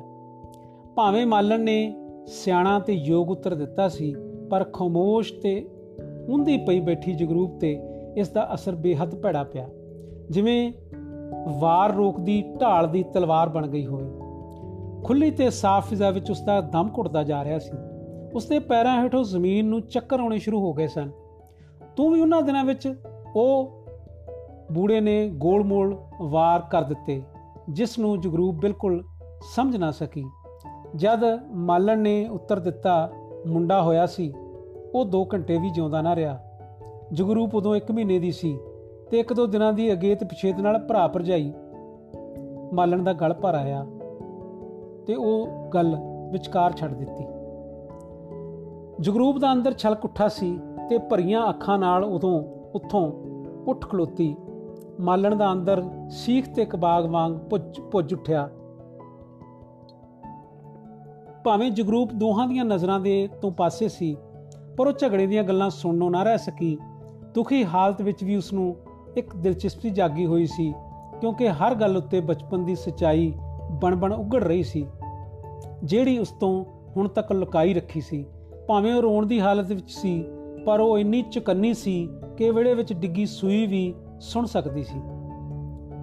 ਬੂੜੇ ਨੇ ਹੰਝੂ ਵਹਾ ਰਹੀ ਮਾਲਣ ਦੀ ਕੋਈ ਪਰਵਾਹ ਨਾ ਕੀਤੀ ਤੇ ਆਪਣਾ ਗਵਾਚਿਆ ਰੋਬ ਕਾਇਮ ਕਰਨ ਲਈ ਬੁੱਲਾਂ ਨੂੰ ਮੀਟ ਸਿਰ ਉਤਾਂ ਹੇਠਾਂ ਕਰਦਿਆਂ ਚਿਹਰਾ ਕਰੂਪ ਬਣਾ ਲਿਆ। ਦੋ ਪਲ ਪਿੱਛੋਂ ਗਲ ਪੈਂਦਾ, ਗਲ ਪੈਦਾ ਕਰਦਿਆਂ ਉਸ ਬੇਦਰਦੀ ਨਾਲ ਕਿਹਾ, ਦੋ ਪਲ ਪਿੱਛੋਂ ਗੱਲ ਪੈਦਾ ਕਰਦਿਆਂ ਉਸ ਬੇਦਰਦੀ ਨਾਲ ਕਿਹਾ, ਅੱਛਾ ਤੂੰ ਮੁੰਡਾ ਮਾਰ ਕੁੜੀ ਪਾਲੀ, ਭਰਾ ਦਾ ਹੇਜ ਬਹੁਤ ਸੀ ਨਾ। ਇਸ ਚੋਟ ਨੇ ਮਾਲਣ ਨਾਲੋਂ ਜਗਰੂਪ ਨੂੰ ਵਾਲ-ਵਾਲ ਤੋਂ ਪਛ ਸੁੱਟਿਆ। ਜਗਰੂਪ ਲਈ ਹਾਲੇ ਤੱਕ ਉਹ ਪਿਤਾ ਹੀ ਸੀ, ਪਰ ਉਹ ਮਾਲਕ, ਪਰ ਹੁਣ ਉਹ ਪਾਲਕ ਪਿਤਾ ਤੇ ਜਮਦੂਤ ਨੂੰ ਇੱਕੋ ਪੱਧਰ ਤੇ ਭਰੇ ਪੀਤੇ ਵੇਖ ਰਹੀ ਸੀ। ਉਸ ਦਾ ਹੱਥ, ਜਿਨ੍ਹਾਂ ਦਾ ਹੱਥ ਉਸ ਦੀ ਸੰਗੀ ਕੁੱਟਣ ਲਈ ਵਧ ਰਿਹਾ ਸੀ, ਪੀੜ ਦੀ ਲੰਮੀ ਬੌੜੀ ਨੇ ਉਸ ਨੂੰ ਰੋਮ-ਰੋਮ ਗਰਜਨ ਲਾ ਦਿੱਤਾ। ਉਹ ਚਾਹੁੰਦੀ ਸੀ ਰੋਹੀ ਵਾਲਾ ਖੂਹ ਉਸ ਦੇ ਪੈਰਾਂ ਹੇਠ ਹੀ ਪੈਦਾ ਹੋ ਜਾਵੇ ਤੇ ਉਹ ਚੰਦਰੇ ਵਾਤਾਵਰਣ ਵੱਲੋਂ ਅੱਖਾਂ ਮੀਟ ਕੇ ਉਸ ਵਿੱਚ ਨਿੱਗਰ ਜਾਵੇ। ਮਾਵਾ ਮਾਰ ਦੇਣ ਲਈ ਬੱਚੇ ਜੰਮਦੀਆਂ ਹਨ। ਮਾਵਾ ਮਾਰ ਦੇਣ ਲਈ ਬੱਚੇ ਜੰਮਦੀਆਂ ਹਨ। ਮਾਲਣ ਨੂੰ ਥੋੜਾ ਰੋਹ ਚੜ ਗਿਆ ਸੀ। ਉਸ ਦੇ ਜਵਾਬੀ ਗਿਲੇ 'ਚ ਕਿੰਨੀ ਠੋਸ ਸਚਾਈ ਸੀ, ਜਿਸ ਦੀ ਬੂੜੇ ਨੂੰ ਕੱਖ ਪਰਵਾਹ ਨਹੀਂ ਸੀ। ਪਾਣੀ ਨੂੰ ਕੌਣ ਮੋੜ ਸਕਦਾ ਹੈ? ਜੇ ਮੇਰੀ ਵਾਹ ਜਾਂਦੀ, ਭਰਾ ਭਰਜਾਈ ਨੂੰ ਮਰਨ ਨਾ ਦਿੰਦੀ, ਉਹਨਾਂ ਦੀ ਆਈ ਆਪ ਹੱਸ ਕੇ ਤੁਰ ਜਾਂਦੀ। ਜੇ ਮੈਂ ਹੋਣੀ ਨੂੰ ਮੋੜ ਸਕਦੀ, ਤਾਂ ਤੁਹਾਡੇ ਕੋਲੋਂ ਮੁੰਡੇ ਨੂੰ ਮਾਰ ਦੇਣ ਵਰਗੀਆਂ ਸੜੀਆਂ ਬੜੀਆਂ ਗੱਲਾਂ ਕਦੇ ਨਾ ਸੁਣਦੀ। ਮਾਲਣ ਨੇ ਸੁੜਾਕਾ ਭਰ ਕੇ ਦੁਪੱਟੇ ਨਾਲ ਅੱਖਾਂ ਪੂੰਝਦਿਆਂ ਸ਼ੁਰੂ, ਅੱਖਾਂ ਪੂੰਝਣੀਆਂ ਸ਼ੁਰੂ ਕਰ ਦਿੱਤੀਆਂ। ਮੈਨੂੰ ਤੇਰੇ ਵਰਗੇ ਖੇਖਣ ਨਹੀਂ ਆਉਂਦੇ। ਮੈਨੂੰ ਆਥਣ ਸਵੇਰ ਪੇਕੀ ਜਾ ਕੇ ਜਗਰੂਪ ਦੇ ਹਿੱਸੇ ਦੀ ਜ਼ਮੀਨ ਦਾ ਫੈਸਲਾ ਕਰਕੇ ਆਉਣਾ ਹੋਵੇਗਾ। ਬੂੜੇ ਨੇ ਬੂੜੇ ਨੇ ਮਦਈ ਤੇ ਖੁਦ ਦੀ ਜੱਜ ਦੀ ਹੈਸੀਅਤ ਵਿੱਚ ਝਗੜੇ ਦਾ ਹੁਕਮ ਸੁਣਾਉਂਦਿਆਂ ਵਾਂਗ ਆਖਿਆ, ਵਿਆਹ ਤੱਕ ਇਹ ਜ਼ਮੀਨ ਦੀ ਕਾਨੂੰਨੀ ਤੌਰ ਤੇ ਜਾਇਜ਼ ਮਾਲਕ ਹੈ। ਤੂੰ ਤਾਂ ਨਿਰੀ ਬੇਵਕੂਫ ਹੈ। ਮੈਨੂੰ ਪਹਿਲਾਂ ਦੱਸਿਆ ਹੁੰਦਾ ਅੱਜ ਨੂੰ ਕੁੜੀ ਦੇ ਨਾਮ ਮੋਟੀ ਰਕਮ ਬੈਂਕ 'ਚ ਜਮ੍ਹਾਂ ਹੁੰਦੀ। ਮਾਲਣ ਨੂੰ ਇਸ ਪਾਸਿਓਂ ਪੈਣ ਵਾਲੀ ਸੱਟ ਦਾ ਚਿੱਤ ਵੀ ਨਹੀਂ ਸੀ ਤੇ ਨਾ ਹੀ ਉਸ ਨੂੰ ਜ਼ਮੀਨ ਬਾਰੇ ਕਦੇ ਖਿਆਲ ਹੀ ਆਇਆ ਸੀ। ਹੋਰ ਸਾਰੇ ਉਤਰਾਵਾਂ ਚੜਾਵਾਂ ਬਾਰੇ ਉਸ ਪਹਿਲਾਂ ਹੀ ਕਾਫੀ ਕੁਝ ਸੋਚ ਰੱਖਿਆ ਸੀ, ਪਰ ਇਸ ਹੁਕਮ ਨੇ ਉਸ ਦੀਆਂ ਖਾਨਿਓ ਗਵਾ ਦਿੱਤੀਆਂ। ਬੂੜੇ ਨੇ ਬਾਕੀ ਗੱਲਾਂ ਦਾ ਰੋਪ ਪਾ ਕੇ ਆਪਣੇ ਅਸਲ ਨਿਸ਼ਾਨੇ ਤੇ ਆਉਣਾ ਸੀ। ਇਸ ਵਿਉਂਤ ਨਾਲ ਲੋਹਾ ਗਰਮ ਕਰਕੇ ਸੱਟ ਮਾਰ ਦਿੱਤੀ। ਮਾਲਣ ਨੂੰ ਕੋਈ ਠੀਕ ਉੱਤਰ ਨਹੀਂ ਔੜ ਰਿਹਾ ਸੀ, ਪਰ ਫਿਰ ਵੀ ਉਹ ਆਪਣੇ ਜ਼ਿਹਨ ਤੇ ਜ਼ੋਰ ਪਾ ਕੇ ਗੰਭੀਰਤਾ ਨਾਲ ਉੱਤਰ ਲੱਭ ਰਹੀ ਸੀ। 14 ਵਰੇ ਲੰਘ ਜਾਣ ਪਿੱਛੋਂ ਚਾਚੇ ਦੇ ਪੁੱਤ ਭਰਾਵਾਂ ਨਾਲ ਕਚੀਰਾ ਕਰਨਾ ਆਪਣਾ ਆਪ ਗਵਾਉਣਾ ਏ ਉਹ ਪੇਕਿਆਂ ਦੇ ਸਾਖ ਕਬੀਲੇ 'ਚ ਜਿੰਨੀ ਚੰਗੀ ਤੇ ਸਤਕਾਰੀ ਜਾ ਚੁੱਕੀ ਸੀ, ਉਨੀ ਭੈੜੀ ਬਣ ਲਈ ਉਸ ਦਾ ਮਨ ਨਾ ਮੰਨਿਆ। ਪਰ ਇਸ ਜਮਦੂਤ ਤੋਂ ਕਿਵੇਂ ਖੜਾ ਛਡਾਵਾਂ? ਅਖੀਰ ਉਹ ਸੋਚ-ਸੋਚ ਬੋਲੀ, ਦੇਖੇ ਸਰਦਾਰ ਜੀ, ਹੋਰ ਦੋ ਵਰਿਆਂ ਨੂੰ ਕੁੜੀ ਨੇ ਵਿਆਹੀ ਜਾਣਾ ਹੈ। ਆਪਾਂ ਦੋ ਵਰਿਆਂ ਲਈ ਹੋਛੇ ਪੈਂਦੇ ਚੰਗੇ ਨਹੀਂ ਲੱਗਦੇ। ਉਹਨਾਂ ਨਾਲ ਪੰਜ ਤਿੰਨ ਹੋਵਾਂਗੇ। ਸਾਰਾ ਜਹਾਨ ਆਖੇਗਾ 14 ਵਰੇ ਸੁੱਤੇ ਰਹੇ, ਹੁਣ 2 ਸਾਲ ਲਈ ਲਾਲਚ ਨੂੰ ਪੜਦੇ ਆ ਇਹ 14 ਵਰੇ ਸੁੱਤੇ ਰਹਿਣਾ ਮੇਰੀ ਗਲਤੀ ਸੀ ਜਾਂ ਤੇਰੀ? ਬੂੜਾ ਆਸ ਦੇ ਉਲਟ ਉੱਤਰ ਵਿੱਚ ਸੁਣ, ਉੱਤਰ ਸੁਣ ਕੇ ਭਪਕ ਪਿਆ। ਗਲਤੀ ਭਾਵੇਂ ਮੇਰੀ ਸੀ, ਪਰ ਹੁਣ ਆਪਾਂ ਨੂੰ ਸ਼ੋਭਾ ਨਹੀਂ ਦਿੰਦਾ। ਮਾਲਣ ਨੇ ਇੱਕ ਤਰ੍ਹਾਂ ਨਾਲ ਸਿਆਣਪ ਨਾਲ ਨਾ ਕਰ ਦਿੱਤੀ। ਬੂੜਾ ਗੁੱਸੇ 'ਚ ਹੋਰ ਵੀ ਵਟ ਖਾ ਗਿਆ। ਲੈ ਸੁਣ ਲੈ, ਮੈਂ ਇਸ ਕੁੜੀ ਦਾ ਵਿਆਹ ਬਿਲਕੁਲ ਨਹੀਂ ਕਰਨਾ। ਜਿਹੜਾ ਖਰਚ ਹੁਣ ਤੱਕ ਇਸ ਤੇ ਕਰ ਚੁੱਕਾ ਕਰ ਚੁੱਕਾ, ਬਸ। ਉਹ ਪੈਰ ਜ਼ੋਰ ਨਾਲ ਫਿਰ ਜ਼ਮੀਨ ਤੇ ਮਾਰਿਆ ਤੇ ਨਾਸਾਂ ਫੰਕਾਰ ਦਾ ਬਾਹਰ ਨੂੰ ਚਲਾ ਗਿਆ। ਮਾਲਣ ਦਾ ਕੁਦਰਤੀ ਪੱਖ ਕਿੰਨਾ ਸੱਚਾ, ਸੁੱਚਾ ਤੇ ਮਹਾਨ ਸੀ, ਪਰ ਇਸ ਸਮੇਂ ਉਹ ਹੱਦੋਂ ਵੱਧ ਮਜ਼ਲੂਮ ਜਾਪਦੀ ਸੀ। ਉਸ ਨੂੰ ਆਪਣੀ ਮਹਾਨਤਾ ਦਾ ਅਹਿਸਾਸ ਨਹੀਂ ਸੀ ਉਹ ਇਸ ਟੱਬਰ ਵਿੱਚ ਆਪਣੇ ਆਪ ਨੂੰ ਬੂੜੇ ਨਾਲੋਂ ਨੀਵੀਂ ਨੀਵੀਂ ਤੇ ਹਾਰੀ ਹਾਰੀ ਸਮਝਦੀ ਸੀ। ਆਰਥਿਕ ਅਨੁਭਵ ਨੇ ਉਸ ਦੀ ਮਹਾਨਤਾ ਦੀ ਧੌਣ ਮਚਕੋੜ ਕੇ ਉਸ ਨੂੰ ਮੁੜ ਬੂੜੇ ਦੇ ਪੈਰਾਂ ਵਿੱਚ ਲਿਜਾ ਸੁੱਟਿਆ ਸੀ। ਬੂੜਾ ਉਸ ਦੇ ਮੁੜ ਪ੍ਰਭਾਵੀ ਹੋ ਗਿਆ ਤੇ ਉਹ ਸੱਚੀ ਹੁੰਦੀ ਹੋਈ ਵੀ ਛਿੱਥੀ ਪੈ ਚੁੱਕੀ ਸੀ। ਸਤਵੰਤ ਦੇ ਵਿਆਹ ਸਮੇਂ ਲਾਈਆਂ ਝੰਡੀਆਂ ਥਾਂ-ਥਾਂ ਤੋਂ ਪਾਟ ਕੇ ਬੇਆਬ ਹੋ ਚੁੱਕੀਆਂ ਸਨ। ਗੀਤਾਂ ਭਰੇ ਵਿਹੜੇ ਵਿੱਚ ਆਪਣੀ ਕਿਸਮ ਦੀ ਸੁਨਸਾਨ ਵਰਤੀ ਪਈ ਸੀ। ਮਾਲਕਣ ਜਦ ਭੈੜੇ ਮਨ ਨਾਲ ਉੱਠ ਕੇ ਸਵਾਤ ਚਾਈ ਜਗਰੂਪ ਨੂੰ ਸਿਸਕੀਆਂ ਭਰਦਿਆਂ ਤੱਕਿਆ। ਉਹ ਮੰਜੇ ਦੀ ਪਾਂਦੀ ਲੱਤਾਂ ਲਮਕਾਈ ਬੈਠੀ ਸੀ ਤੇ ਦੋਹਾਂ ਹੱਥਾਂ ਨਾਲ ਚਿਹਰਾ ਟਕਿਆ ਹੋਇਆ ਸੀ। ਕੁੜੀ ਦੋ ਦਿਨਾਂ 'ਚ ਹੀ ਬੱਗੀ ਪੀੜੀ ਪੈ ਕੇ ਅੱਧੀ ਰਹਿ ਗਈ ਸੀ। ਭਾਵੇਂ ਮਾਲਣ ਇਸ ਸਮੇਂ ਖੁਦ ਹਮਦਰਦੀ ਭਰੇ ਬੋਲਾਂ ਲਈ ਤਰਸੀ ਜਾ ਰਹੀ ਸੀ, ਪਰ ਉਸ ਸਮੇਂ ਦਰਦ ਗਮਾਂ ਨੂੰ ਮਨ ਦੇ ਪਿਛਵਾੜੇ ਸੁੱਟਦਿਆਂ ਕੁੜੀ ਦੀ ਸੁਧ ਲੈਣੀ ਹੀ ਮਾਂ ਧਰਮ ਸਮਝਿਆ। ਮਾਂ ਸਦਕੇ ਧੀਏ, ਜਿੰਨਾ ਚਿਰ ਮੈਂ ਹੈਗੀ, ਤੂੰ ਕਿਉਂ ਰੋਣੀ ਐ? ਉਸ ਮੰਜੇ ਬਹਿੰਦਿਆਂ ਜਗਰੂਪ ਨੂੰ ਬੁੱਕਲ 'ਚ ਲੈ ਲਿਆ। ਜਦੋਂ ਮੈਂ ਹੋਣੀਆਂ ਨਾਲ ਲੜ ਕੇ ਤੈਨੂੰ 14 ਵਰੇ ਤੱਕ ਲੈ ਆਈ ਆ, ਹੁਣ ਭਲਾ ਮੈਂ ਤੇਰਾ ਸਾਥ ਛੱਡ ਦਿਆਂਗੀ? ਹੁਣ ਸੁੱਖ ਨਾਲ ਤੂੰ ਮਟਿਆਰ ਹੋ ਗਈ ਐ ਮੈਂ ਤਾਂ ਇਕੱਲੀ ਨੇ ਦੁੱਖਾਂ ਨੂੰ ਕੱਖ ਨਹੀਂ ਸਮਝਿਆ, ਪਰ ਆਪਾਂ ਦੋ ਰਲ ਕੇ ਤਾਂ ਖੂਹ ਪੁੱਟ ਸਕਦੀਆਂ ਹਾਂ।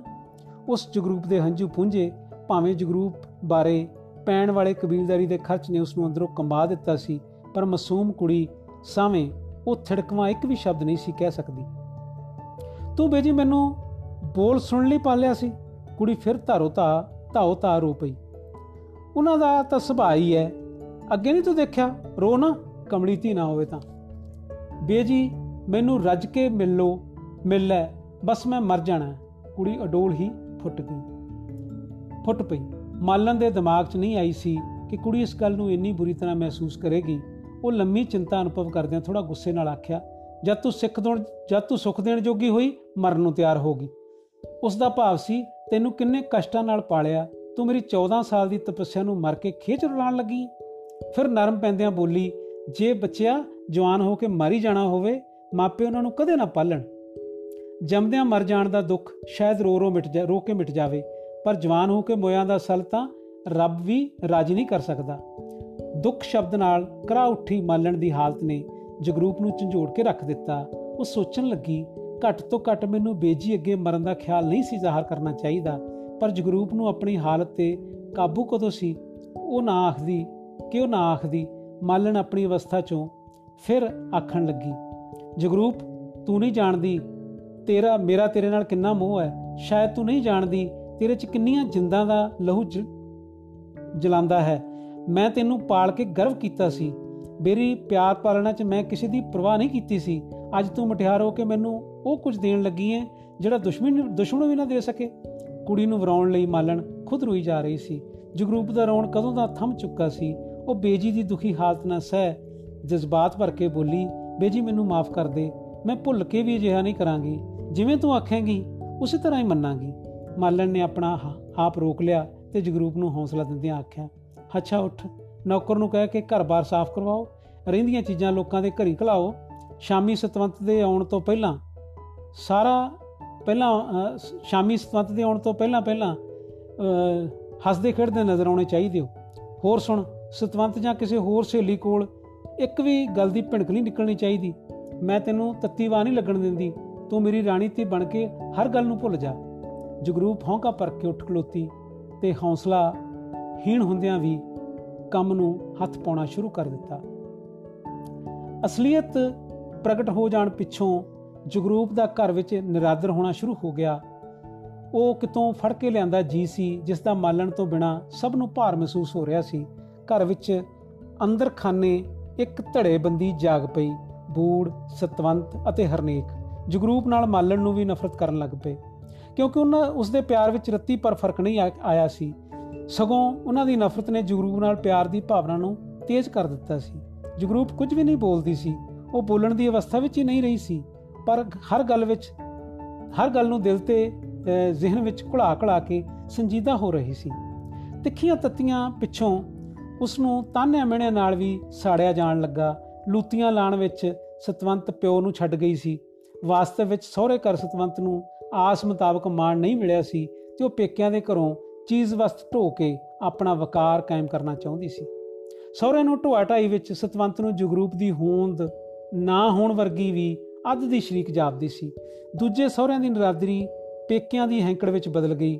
ਜਗਰੂਪ ਲਈ ਉਸ ਦੀ ਬੇਜੀ ਹੀ ਇੱਕ ਬੱਜਰ ਢਾਲ ਸੀ, ਜਿਹੜੀ ਹਰ ਵਾਰ ਰੋਕਦੀ ਸੀ ਜਾਂ ਆਪਣੇ ਪਿੰਡੇ ਉੱਤੇ ਚੱਲਦੀ ਸੀ। ਉਹ ਸਤਵੰਤ ਦੀ ਲੁੱਤਰ ਲੁੱਤਰ ਚੱਲਦੀ ਜ਼ੁਬਾਨ ਨੂੰ ਝਾੜ ਦਿੰਦੀ। ਇਸ ਤਰ੍ਹਾਂ ਘਰ ਵਿੱਚ ਇੱਕ ਅੱਧਾ ਜੀ ਗੁੱਸੇ 'ਚ ਹੀ ਰਹਿੰਦਾ, ਬਾਕੀ ਦੇ ਉਸ ਦੀ ਮਨਮਨੋਤੀ ਕਰਦੇ ਸਨ। ਬੂੜ ਸਿੰਘ ਹਾਲੇ ਵੀ ਜਗਰੂਪ ਵਾਲੀ ਜ਼ਮੀਨ ਲੈਣ ਲਈ ਅੜਿਆ ਹੋਇਆ ਸੀ ਜਦ ਕਿ ਮਾਲਣ ਨੇ ਉਸ ਨੂੰ ਤੋੜ ਕੇ ਜਵਾਬ ਦੇ ਦਿੱਤਾ ਸੀ।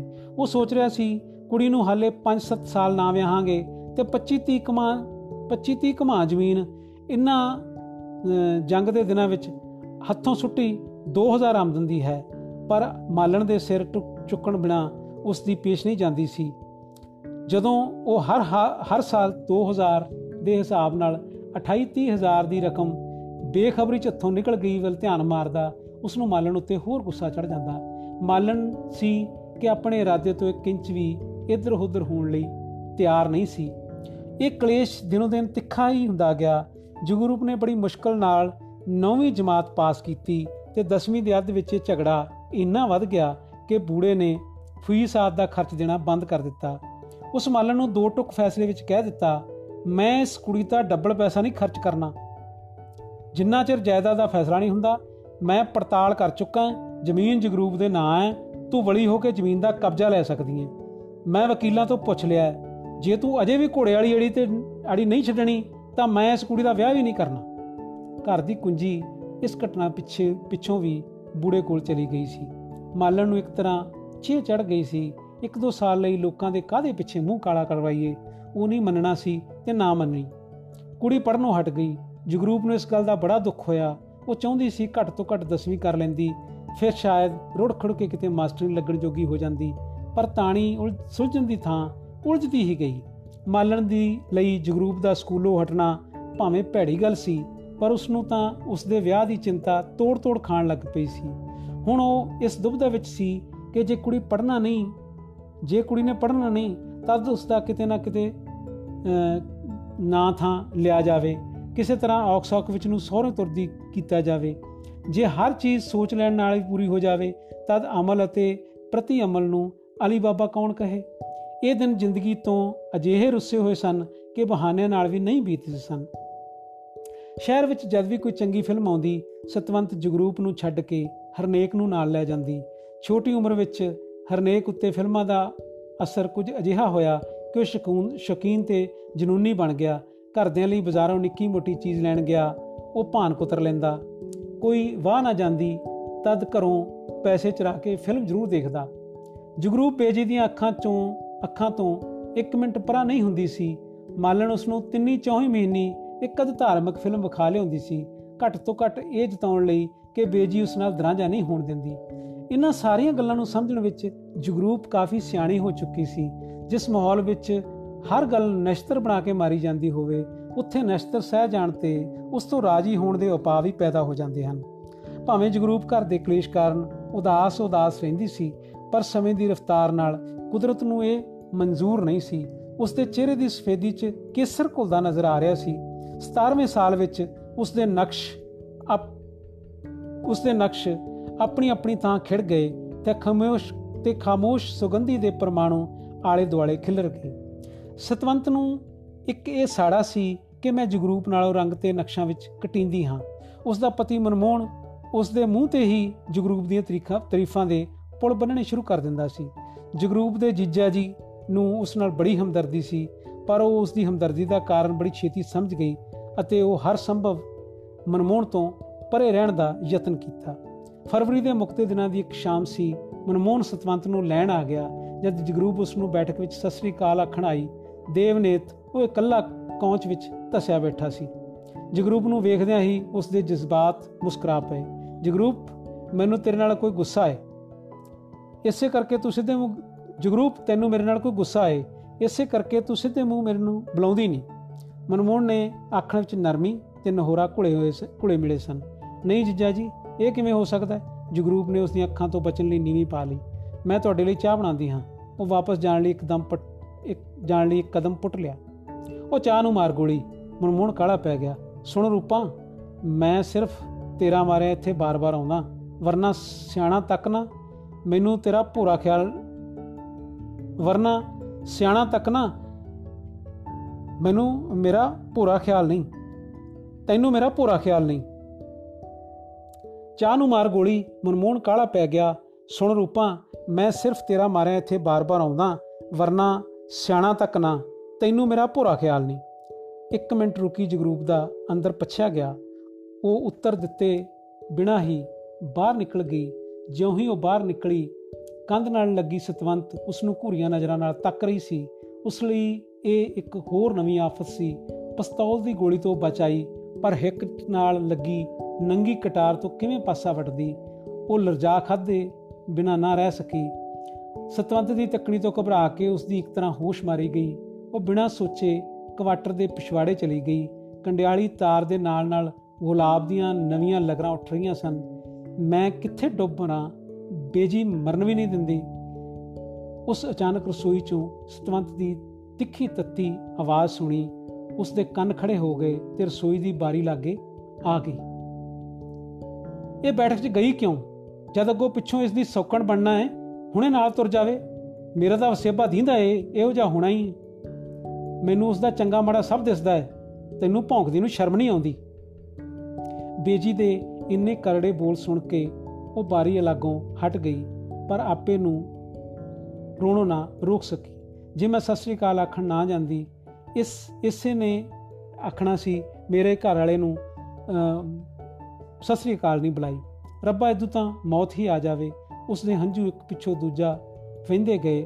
ਉਹ ਫੁਫਕ ਫੁਫਕ ਕੇ ਰੋ ਰਹੀ ਸੀ, ਜਦੋਂ ਅੱਖਾਂ ਤੋਂ ਹੱਥ ਚੁੱਕੇ ਸੜਕਾਂ ਤੋਂ ਦੀ ਲੰਘਦਾ ਇੱਕ ਨੌਜਵਾਨ ਉਸ ਨੂੰ ਵੇਖ ਕੇ ਰੁਕ ਗਿਆ। ਹਾਕੀ ਉਸ ਦੇ ਹੱਥੋਂ ਨਿਕਲ ਕੇ ਸੜਕ ਤੇ ਜਾ ਪਈ।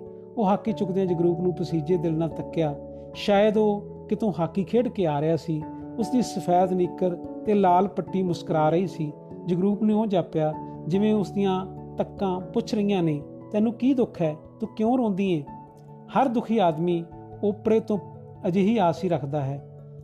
ਜਗਰੂਪ ਉਸ ਜਾਂਦੇ ਨੌਜਵਾਨ ਨੂੰ ਗਿੱਲੀਆਂ ਅੱਖਾਂ ਨਾਲ ਵੇਖਦੀ ਹੀ ਰਹੀ, ਨੌਜਵਾਨ ਨੇ ਕੁਝ ਕਦਮ ਪੁੱਟ ਕੇ ਮੁੜ ਉਸ ਵੱਲ ਵੇਖਿਆ, ਉਹ ਥਾਂ ਹੀ ਅਹਿਲ ਖੜੋਤੀ ਸੀ। ਉਹ ਆਮ ਕੁੜੀਆਂ ਵਾਂਗ ਸ਼ਰਮਾ ਕੇ ਪਾਸਾ ਵੀ ਨਾ ਵਰਤਿਆ, ਪਾਸਾ ਵੀ ਨਾ ਪਰਤਿਆ। ਇਹ ਸੀ ਦੂਜੇ ਕਾਂਡ ਦਾ ਦੂਜਾ ਹਿੱਸਾ। ਇਸ ਤੋਂ ਬਾਅਦ ਆਪਾਂ ਕਰਾਂਗੇ ਦੂਜੇ ਕਾਂਡ ਦਾ ਤੀਜਾ ਭਾਗ।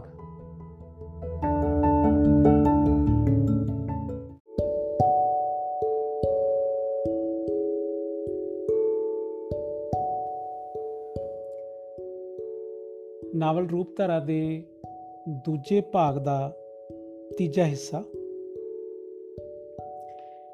ਦਿਨ ਕੁਝ ਇਸ ਤਰ੍ਹਾਂ ਹੀ ਜੱਕੋ ਤੱਕੀਆਂ ਵਿੱਚ ਬੀਤਦੇ ਰਹੇ, ਜਗਰੂਪ ਨੂੰ ਉਸ ਨੌਜਵਾਨ ਦੀ ਹਮਦਰਦ ਤੱਕਣੀ ਭੁੱਲੀ ਨਹੀਂ ਸੀ। ਕੰਮ ਦੇ ਵੱਲੋਂ ਵਿਹਲੀ ਹੋ ਕੇ ਜਦੋਂ ਵੀ ਉਹ ਸੋਚਦੀ, ਹੋਰ ਸੋਚਾਂ ਨਾਲ ਉਸ ਨੌਜਵਾਨ ਦੀ ਤੱਕਣੀ ਵੀ ਉਸ ਦੇ ਦਿਮਾਗ ਦਿਲ ਦਿਮਾਗ ਵਿੱਚ ਰੂਪਮਾਨ ਹੋ ਉੱਠਦੀ। ਇੱਕ ਦਿਨ ਉਸ ਦਾ ਜੀ ਕੀਤਾ, ਉਹ ਪਿਛਵਾੜੇ ਜਾ ਕੇ ਉਸ ਨੂੰ ਲੰਘਦੇ ਨੂੰ ਦੇਖੇ। ਪਰ ਉਸ ਇਸ ਖਾਸ਼ ਨੂੰ ਢਾ ਸੁੱਟਿਆ। ਉਹ ਸਾਰੀ ਦਿਹਾੜੀ ਸੋਚਦੀ ਰਹੀ। ਉਹ ਨੌਜਵਾਨ ਵੀ ਰਾਹ ਉਹ ਨੌਜਵਾਨ ਵੀ ਰਾਹ ਵੇਖੇ ਜਾਂ ਨਾ ਵੇਖੇ। ਇਸ ਵਿੱਚ ਕੀ ਹਰਜ ਸੀ? ਮੇਰਾ ਰਾਹ ਜਾਂਦਾ ਕੀ ਲੱਗਦਾ ਹੈ? ਇੱਕ ਦਿਨ, ਇੱਕ ਸ਼ਾਮ, ਉਹ ਜਾਣ, ਨਾ ਜਾਣ ਦੇ ਮਾਨਸਿਕ ਘੋਲ ਵਿੱਚ ਉਲਝੀ, ਦੋ ਵਾਰ ਘਰ ਦੇ ਪਿਛਵਾੜੇ ਗਈ। ਸੜਕ ਉੱਤੋਂ ਹੀ ਹੋਰ ਨੇਕਾਂ ਬੰਦੇ ਲੰਘ ਗਏ, ਪਰ ਉਹ ਨੌਜਵਾਨ ਨਾ ਆਇਆ। ਨੌਜਵਾਨ ਬਾਰੇ ਉਸ ਐਵੇਂ ਹੀ ਬੜਾ ਕੁਝ ਕਲਪ ਛੱਡਿਆ ਉਹ ਪਿਛਵਾੜੇ ਆ ਕੇ ਬੜੀ ਛਿੱਥੀ ਪਈ। ਮੈਂ ਉਸ ਨੂੰ ਕਿਉਂ ਡਿੱਕਾਂ? ਵਾਹ, ਮੈਂ ਤਾਂ ਆਪਣਾ ਮਨ ਪਰਚਾਣ ਆਈ ਸੀ। ਦੋ ਦਿਨ ਪਿੱਛੋਂ ਫਿਰ ਅਜਿਹੀ ਹਾਲਤ ਪੈਦਾ ਹੋ ਗਈ ਤੇ ਐਤਕੀ ਉਹ ਨੌਜਵਾਨ ਠੀਕ ਸਮੇਂ ਸਿਰ ਆ ਵੀ ਗਿਆ। ਅੱਜ ਉਹ ਰੋ ਰਹੀ, ਰੋ ਨਹੀਂ ਰਹੀ ਸੀ। ਨੌਜਵਾਨ ਨੂੰ ਦੇਖਦਿਆਂ ਉਸ ਦੀਆਂ ਸਫੈਦ ਜਿਲਦ ਇੱਕ ਪਲ ਲਈ ਉਸ ਦੀ ਸਫੈਦ ਜਿਲਦ ਇੱਕ ਪਲ ਲਈ ਲਿਸ਼ਕ ਪਈ। ਫਿਰ ਉਸ ਆਪਣੇ ਆਪ ਪਾਸਾ ਪਰਤ ਲਿਆ। ਗੁਲਾਬ ਦੀਆਂ ਉੱਚੀਆਂ ਉੱਠ ਰਹੀਆਂ ਲਗਰਾਂ ਉੱਤੋਂ ਦੀ ਨੌਜਵਾਨ ਨੇ ਉਸ ਨੂੰ ਤੱਕਿਆ, ਬਾਵਜੂਦ ਪਾਸਾ ਫੇਰ ਲੈਣ ਦੇ ਜਗਰੂਪ ਨੂੰ ਪੂਰੀ ਆਸ ਸੀ, ਉਹ ਮੈਨੂੰ ਇੱਕ ਵਾਰ ਹੋਰ ਜ਼ਰੂਰ ਦੇਖੇਗਾ। ਇੱਕ ਵਾਰ ਹੀ ਉਸ ਦੀਆਂ ਨਜ਼ਰਾਂ ਸਾਂਝੀਆਂ ਹੋ ਗਈਆਂ। ਅੱਜ ਇਹਨਾਂ 'ਚ ਹਮਦਰਦੀ ਨਹੀਂ, ਬਿਲਕੁਲ ਠਰੀਆਂ ਠਰੀਆਂ ਨੇ। ਜਗਰੂਪ ਨੇ ਆਪ ਹੀ ਆਪ ਅਨੁਭਵ ਕੀਤਾ। ਸ਼ਾਇਦ ਉਸ ਦੀਆਂ ਨਜ਼ਰਾਂ ਕਹਿ ਰਹੀਆਂ ਸਨ, ਤੈਨੂੰ ਮੇਰੀ ਹਮਦਰਦੀ ਦੀ ਲੋੜ ਨਹੀਂ। ਕਿ ਸੱਚਮੁੱਚ ਮੈਨੂੰ ਹਮਦਰਦੀ ਦੀ ਲੋੜ ਨਹੀਂ? ਪਰ ਉਹ ਹਮਦਰਦੀ ਵੀ ਦੇ ਵੀ ਕੀ ਸਕਦਾ ਹੈ? ਖਬਰੇ ਕੌਣ ਹੈ? ਮੈਂ ਵੀ ਕਮਲੀ ਕੀ ਝਲ ਖਲਾ ਰਹੀ ਹਾਂ? ਜੇ ਬੇਜੀ ਹੈ, ਬੇਜੀ ਨੂੰ ਪਤਾ ਲੱਗ ਜਾਵੇ। ਮੈਂ ਕਿਸੇ ਥਾਂ ਜੋਗੀ ਵੀ ਨਾ ਰਹਾ। ਮਨਾ, ਲਾ ਕੰਨਾਂ ਨੂੰ ਹੱਥ। ਮੁੜ ਪਿਛਵਾੜੇ ਨਹੀਂ ਆਏਗਾ। ਉਸ ਚੋਰ ਦੀ ਚਾਲ ਪਿਛਵਾੜਾ ਤਿਆਗ ਦਿੱਤਾ। ਜਿੰਨਾ ਕੁਝ ਜ਼ਿੰਦਗੀ ਦੇ ਪਿੜ ਵਿੱਚ ਸਾਹਮਣੇ ਵਾਪਰਦਾ ਹੈ, ਉਸ ਤੋਂ ਕਿਤੇ ਬਹੁਤਾ ਮਨ ਦੇ ਪਿਛਵਾੜੇ ਢੈਂਦਾ ਉਸਰਦਾ ਰਹਿੰਦਾ ਹੈ। ਜਜ਼ਬੇ ਜਿਨ੍ਹਾਂ ਨੂੰ ਪ੍ਰਕਿਰਤੀ ਦੀ ਧੜਕਣ ਪੈਦਾ ਕਰਦੀ ਹੈ, ਜਵਾਨ ਹੋ ਕੇ ਆਪਣਾ ਮਾਦੀ ਰੂਪ ਧਾਰ ਲੈਂਦੇ ਹਨ। ਤੇ ਵਕਤ ਤੁਰਨ ਲਈ ਰਾਹ ਵੀ ਬਣਾ ਲੈਂਦੇ ਹਨ। ਬਹੁਤੀ ਵਾਰ ਮਨੁੱਖ ਨੂੰ ਆਪਣੀ ਧੜਕਣ ਦਾ ਸਹੀ ਗਿਆਨ ਨਹੀਂ ਹੁੰਦਾ, ਪਰ ਕੁਦਰਤ ਵੱਲੋਂ ਪੈਦਾ ਹੋਈ ਦਿਲਚਸਪੀ, ਲਗਨ ਪ੍ਰੇਰਣਾ ਲਗਨ ਪ੍ਰੇਰਣਾ ਬਣ ਕੇ ਜ਼ਿੰਦਗੀ ਦੀ ਮਠੇਰੀ ਚਾਲ ਵਿੱਚ ਤੇਜ਼ੀ ਭਰ ਦਿੰਦੀ ਹੈ। ਜਗਰੂਪ ਨੂੰ ਭਾਵੇਂ ਆਪਣੀ ਹਸਤੀ ਦਾ ਗਿਆਨ ਨਹੀਂ ਸੀ, ਪਰ ਉਸ ਦੀ ਹੋਂਦ ਵਿੱਚ ਤਬਦੀਲੀ ਦੇ ਚਿੰਨ ਬਸੰਤ ਦੇ ਦਿਨਾਂ ਵਿੱਚ ਅੰਗੜਾਈਆਂ ਭਰ ਰਹੇ ਸਨ। ਮਾਲਣ ਸਮਝਦੀ ਸੀ, ਕੁੜੀ ਨੂੰ ਸਤਵੰਤ ਦੇ ਜਾਣ ਪਿੱਛੋਂ ਮਸੀ ਸਾਹ ਸੁਖਾਲਾ ਆਇਆ ਹੈ। ਉਹ ਹਮੇਸ਼ਾ ਸੋਚਦੀ ਰਹਿੰਦੀ, ਜਗਰੂਪ ਕਿਸੇ ਤਰ੍ਹਾਂ ਸੁਖੀ ਵਸ ਜਾਵੇ, ਮੈਂ ਲੋਕ ਲੱਜਾਂ ਵੱਲੋਂ ਸੁਰਖਰੂ ਹੋ ਜਾਵਾਂ। ਲੰਘਦੇ ਨੌਜਵਾਨ ਨੇ ਕਿਸੇ ਤਰ੍ਹਾਂ ਦੀ ਵੀ ਹੁੱਛੀ ਹਰਕਤ ਨਹੀਂ ਕੀਤੀ ਸੀ। ਉਹ ਆਉਂਦਾ ਤੇ ਖਮੋਸ਼ ਤੱਕਦਾ ਲੰਘ ਜਾਂਦਾ। ਜਗਰੂਪ ਸਾਰੀ ਦਿਹਾੜੀ ਆਪਣੇ ਮਨ ਦੇ ਅੱਖੇ 'ਚ ਰਹਿਣ ਦੀ ਪ੍ਰਤੀਗਿਆ ਕਰਦੀ, ਪਰ ਸ਼ਾਮ ਪੈਂਦਿਆਂ ਹੀ ਉਸ ਦੇ ਜਜ਼ਬੇ ਵਿੱਚ ਪੁਗਾਵਤ ਪੈਦਾ ਹੋ ਜਾਂਦੀ। ਨੌਜਵਾਨ ਵੀ ਗੁਲਾਬ ਦੀ ਵਾੜ ਦੇ ਅੱਗੇ ਹੋ ਕੇ ਲੰਘਣ ਲੱਗ ਪਿਆ। ਇੱਕ ਸ਼ਾਮ ਜ਼ਿਲ੍ਹੇਦਾਰ ਨੇ ਮਾਲਣ ਨੂੰ ਫਿਰ ਬੁਲਾ ਬੁਰਾ ਭਲਾ ਆਖਿਆ। ਬੇਜੀ ਨੂੰ ਰੋਂਦੀ ਵੇਖ ਜਗਰੂਪ ਬਹੁਤ ਹੀ ਉਦਾਸ ਪੈ ਗਈ ਅਤੇ ਜੀ ਪਿਆਣੇ ਕੁਆਟਰ ਦੇ ਪਿਛਵਾੜੇ ਫਿਰਨ ਲੱਗ ਪਈ। ਉਸ ਦੇ ਦਿਲ ਦਿਮਾਗ ਦਾ ਧੀਰਜ ਟੋਟੇ-ਟੋਟੇ ਹੋਇਆ ਪਿਆ ਸੀ। ਗੁਲਾਬ ਨੂੰ ਡੋਟੀਆਂ ਨਿਕਲ ਆਈਆਂ ਸਨ। ਅੱਜ ਉਸ ਨੂੰ ਨੌਜਵਾਨ ਦੀ ਬਿਲਕੁਲ ਉਡੀਕ ਨਹੀਂ ਸੀ। ਉਹ ਆਇਆ ਤੇ ਨਿਤ ਵਾਂਗ ਵੇਖਦਾ ਲੰਘ ਗਿਆ। ਜਗਰੂਪ ਨੇ ਉਸ ਨੂੰ ਅੱਖ ਪੁੱਟ ਕੇ ਵੀ ਨਾ ਦੇਖਿਆ। ਜਿਵੇਂ ਉਸ ਦੇ ਦਰਦ ਗਮ ਦਾ ਕੋਈ ਸਾਂਝੀ ਵੱਲ ਨਹੀਂ ਬਣ ਸਕਦਾ ਸੀ। ਅਗਲੇ ਦਿਨ ਨੌਜਵਾਨ ਨੇ ਗੁਲਾਬ ਦੀ ਵਾੜ ਉੱਤੇ ਜੇਰਾ ਕਰਕੇ ਇੱਕ ਚਿੱਠੀ ਵਗਾ ਮਾਰੀ ਤੇ ਸਾਊਆਂ ਵਾਂਗ ਸ਼ਾਂਤ ਅਗਾਹ ਲੰਘ ਗਿਆ। ਉਸ ਭੌਂ ਕੇ ਭੌਂ ਕੇ ਪਿਛਾਂ ਵੀ ਨਾ ਦੇਖਿਆ। ਚਿੱਠੀ ਡਿੱਗਦਿਆਂ ਸਾਰ ਜਗਰੂਪ ਘਬਰਾ ਗਈ। ਉਹ ਆਲੇ ਦੁਆਲੇ ਚੋਰਾਂ ਵਾਂਗ ਦੇਖਿਆ। ਕਨਾਲ ਕਲੋਨੀ ਦੇ ਸੁਨਸਾਨ ਕੋਨੇ ਵਿੱਚ ਉਸ ਨੂੰ ਕਿਸੇ ਨਹੀਂ ਵੇਖਿਆ ਸੀ। ਫਿਰ ਵੀ ਉਸ ਨੂੰ ਨੌਜਵਾਨ ਤੇ ਗੁੱਸਾ ਚੜ ਆਇਆ। ਇਹ ਕੌਣ ਹੁੰਦਾ ਸੀ ਮੈਨੂੰ ਚਿੱਠੀ ਸੁੱਟਣ ਵਾਲਾ? ਕੱਲ ਨੂੰ ਲੰਘ ਲੈਣ ਦੇ। ਉਹ ਚਿੱਠੀ ਚਪੜੀ ਨਾਲ ਮਲ ਸੁੱਟੀ, ਕਸੂਰ ਮੇਰਾ ਹੈ, ਮੈਂ ਸ਼ਾਮ ਨੂੰ ਇੱਥੇ ਕਿਉਂ ਆਉਂਦੀ ਹਾਂ?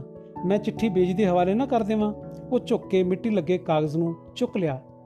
ਉਸ ਕੀ ਲਿਖਿਆ ਹੋਵੇ? ਖਬਰੇ ਕੀ ਉਲਝੂਲ ਹੋਵੇ? ਮੈਂ ਬੇਜੀ ਨੂੰ ਕੀ ਆਖਾਂਗੀ?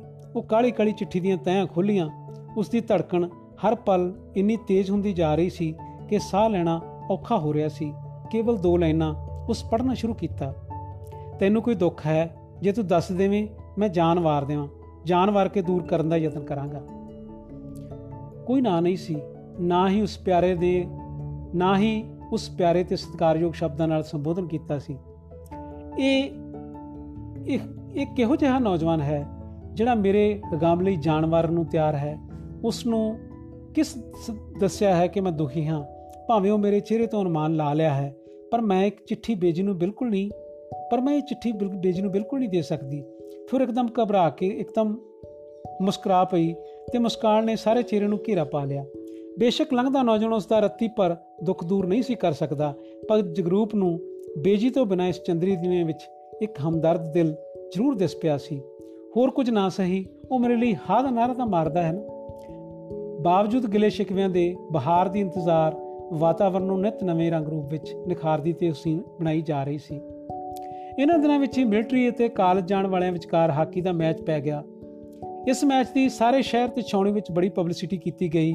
ਹੋਰਨਾਂ ਵੀ ਦੇਖਾ ਦੇਖੀ ਕਰਨਾਲ ਕਲੋਨੀ ਦੀਆਂ ਜਨਾਨੀਆਂ ਦਾ ਜੱਥਾ ਵੀ ਮੈਚ ਵੇਖਣ ਲਈ ਤੁਰ ਪਿਆ। ਮਾਲਣ ਨੇ ਜਗਰੂਪ ਨੂੰ ਵੀ ਤਿਆਰ ਕਰ ਲਿਆ। 6-7 ਜਨਾਨੀਆਂ ਦੇ ਜੱਥੇ ਦੀ ਗਵਾਹੀ ਮਾਲਣ ਦੀ ਵੱਡੀ ਹੋਣ ਦੀ, ਮਾਲਣ ਹੀ ਵੱਡੀ ਹੋਣ ਦੀ ਹੈਸੀਅਤ ਵਿੱਚ ਹੈਸੀਅਤ ਵਿੱਚ ਕਰ ਰਹੀ ਸੀ। ਬਹਾਰ ਦੀ ਇੱਕ ਸ਼ਾਮ ਬੜੀ ਰਮਣੀਕ ਸੀ।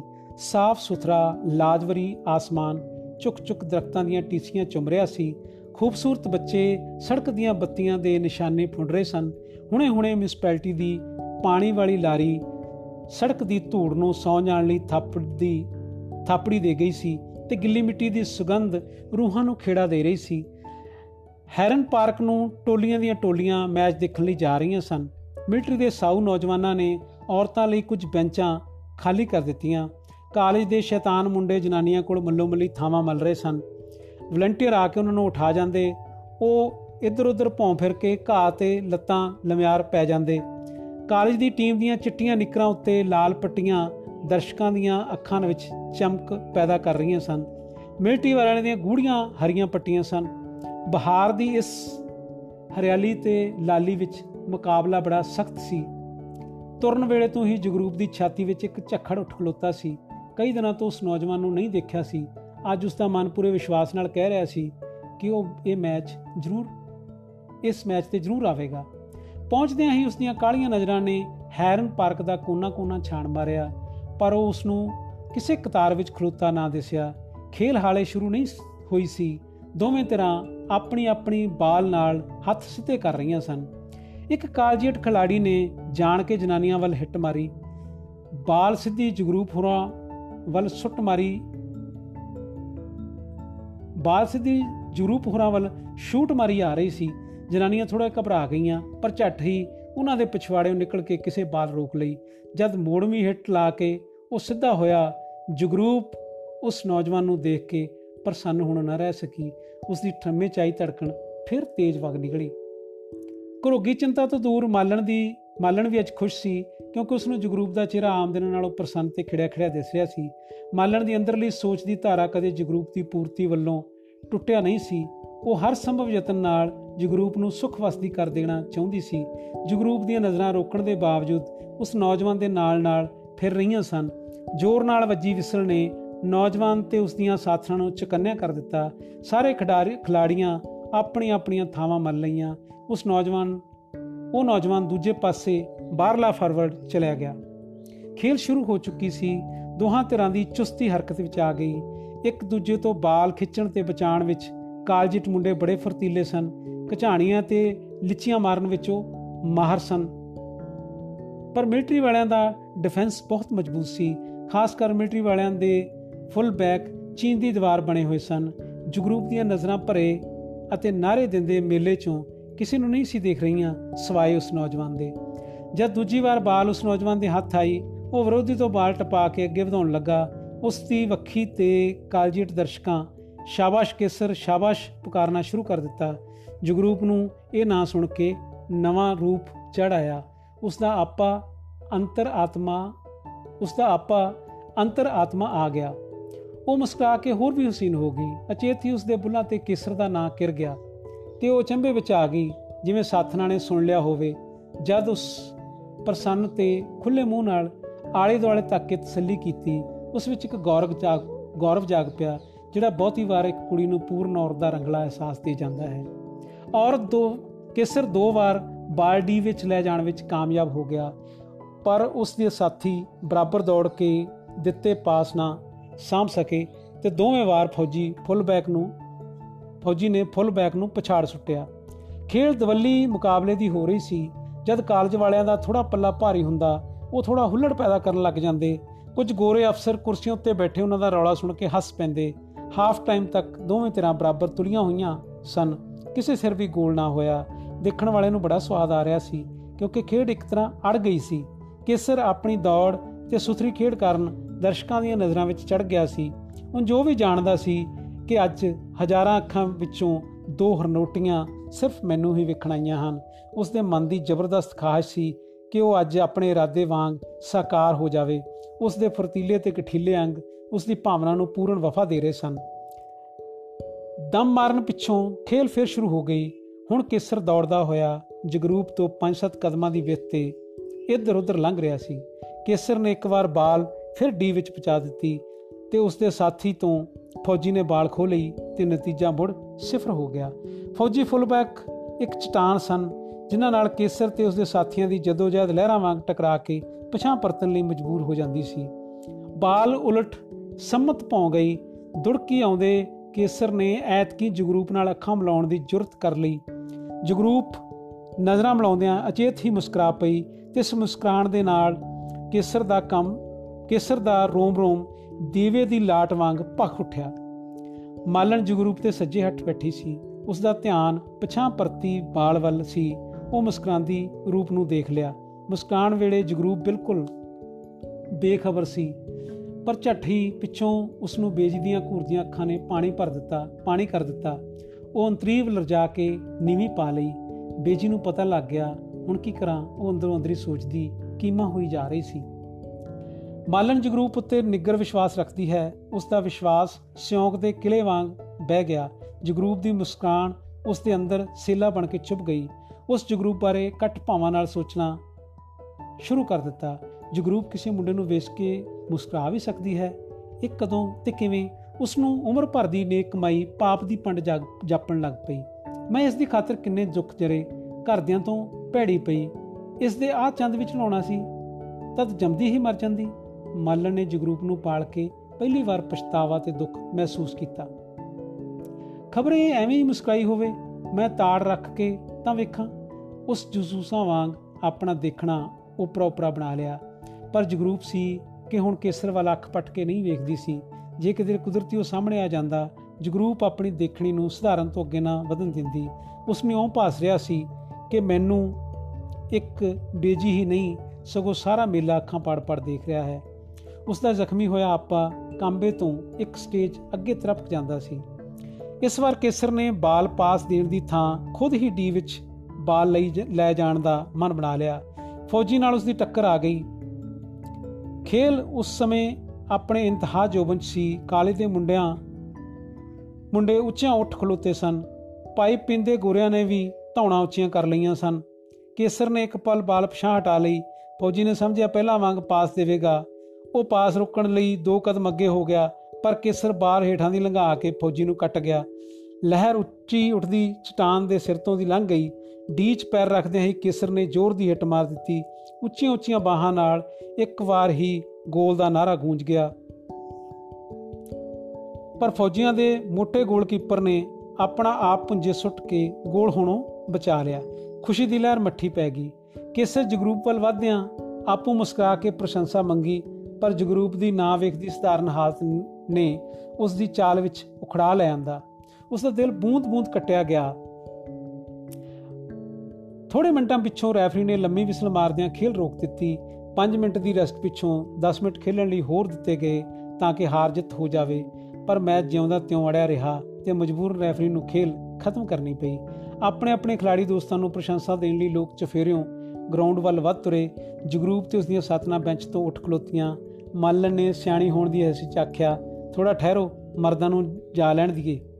ਸਾਰੀਆਂ ਇਹ ਸਲਾਮ ਮੰਨ ਲਈ, ਉਹ ਬੈਂਚ ਕੋਲ ਹੀ ਖਲੋਤੀਆਂ ਰਹੀਆਂ। ਥੋੜਿਆਂ ਕਦਮਾਂ ਤੇ ਕੇਸਰ ਨੂੰ ਉਸ ਦੇ ਸਾਥੀ ਘੇਰੀ ਖਲੋਤੇ ਸਨ। ਉਹ ਪੈਰੋਂ ਪੈਰ ਜਨਾਨੀਆਂ ਵੱਲ ਨੂੰ ਵਧਦੇ ਆ ਰਹੇ ਸਨ। ਇੱਕ ਅੰਗਰੇਜ਼ ਜੋੜੇ ਨੇ ਉਹਨਾਂ ਨੂੰ ਆਵਾਜ਼ ਦੇ ਕੇ ਰੋਕ ਲਿਆ। ਕੋਲੋਂ ਆ ਕੇ ਅੰਗਰੇਜ਼ ਅਫਸਰ ਨੇ ਕੇਸਰ ਨੂੰ ਥਾਪੀ ਦਿੱਤੀ ਵੈਲ ਪਲੇਟ ਜਵਾਨ ਫੌਜ ਮੇ ਆਣਾ ਮੰਗਤਾ ਹੈ? ਨਹੀਂ ਸਾਹਿਬ ਮੈਂ ਤਾਂ ਹਾਲੇ ਪੜਨਾ ਹੈ ਕੇਸਰ ਜੇਤੂ ਮਾਨ ਵਿੱਚ ਉੱਚਾ ਹੋਇਆ ਪਿਆ ਸੀ। ਜਵਾਨ ਕਮਾਂਡਰ ਬਣਾ ਲੈ ਜਵਾਨ ਜਵਾਨ ਜਮਾਦਾਰ ਬਣਾ ਦੇਗਾ। ਜਮਾਦਾਰ ਇੱਕ ਅਹੁਦਾ ਹੁੰਦਾ ਸੀ ਫੌਜ ਦੇ ਵਿੱਚ। ਸਵੀਪਰ ਨਹੀਂ, ਇਹ ਵੱਖਰੀ ਤਰ੍ਹਾਂ ਦਾ ਅਹੁਦਾ ਹੁੰਦਾ ਸੀ। ਨਹੀਂ ਸਾਹਿਬ, ਕੇਸਰ ਨਾਂ ਵਿੱਚ ਹੱਥ ਹਲਾਉਂਦਾ ਅੱਗੇ ਵੱਧ ਗਿਆ। ਉਹ ਸਾਰੇ ਖੇਲ ਵਿੱਚ ਚੰਗਾ ਰਿਹਾ ਤੇ ਹੁਣ ਉਹ ਮੜਕ ਨਾਲ ਕਦਮਾਂ ਪੁੱਟ ਰਿਹਾ ਸੀ। ਪ੍ਰਸ਼ੰਸਾ ਦੀ ਸ਼ਰਾਬ ਨਾਲ ਉਹ ਇੱਕ ਤਰ੍ਹਾਂ ਨਸ਼ਈ ਹੋਇਆ ਜਾਪਦਾ ਸੀ। ਉਸ ਕਾਟਵੀਆਂ ਨਜ਼ਰਾਂ ਨਾਲ ਜਗਰੂਪ ਨੂੰ ਆਪਣੀ ਅਹਿਮੀਅਤ ਦਾ ਅਹਿਸਾਸ ਕਰਾਉਣਾ ਚਾਹਿਆ, ਪਰ ਉੱਥੇ ਲਗਾਤਾਰ ਸੁੰਝ ਵਰਤੀ ਹੋਈ ਸੀ। ਉਸ ਨੂੰ ਇਉਂ ਜਾਪਿਆ, ਜਿਵੇਂ ਭਰੀ ਸ਼ਖਸੀਅਤ ਤੇ ਸਚਿਆਰੀ ਖੇਲ ਦਾ ਕਾਣੀ ਕੋਡੀ ਮੁੱਲ ਨਹੀਂ ਪਿਆ। ਮਾਲਣ ਨੇ ਕੇਸਰ ਦੀ ਗੋਰੇ ਅਫਸਰ ਨਾਲ ਗੋਸ਼ਟੀ ਸੁਣ ਲਈ ਸੀ। ਉਸ ਕੇਸਰ ਨੂੰ ਗੱਡਵੀਆਂ ਨਜ਼ਰਾਂ ਨਾਲ ਵੇਖਿਆ, ਜਿਵੇਂ ਉਸ ਦੀ ਪੂਰੀ ਪੂਰੀ ਟੋ ਰਹੀ ਹੋਵੇ। ਇਸ ਵੇਲੇ ਮਾਲਣ ਦੀਆਂ ਤੱਕਾਂ ਤੋਂ ਕੋਈ ਨਤੀਜਾ ਨਹੀਂ ਕੱਢਿਆ ਜਾ ਸਕਦਾ ਸੀ ਕਿ ਉਸ ਦੇ ਭਾਵ ਕੀ ਚਾਹੁੰਦੇ ਹਨ। ਇਹ ਸੀ ਨਾਵਲ ਰੂਪਧਾਰਾ ਦੇ ਦੂਜੇ ਕਾਂਡ ਦਾ ਤੀਜਾ ਹਿੱਸਾ। ਇਸ ਤੋਂ ਬਾਅਦ ਆਪਾਂ ਤੀਜਾ ਕਾਂਡ ਜਿਹੜਾ ਹੈ, ਉਹ ਸ਼ੁਰੂ ਕਰਾਂਗੇ।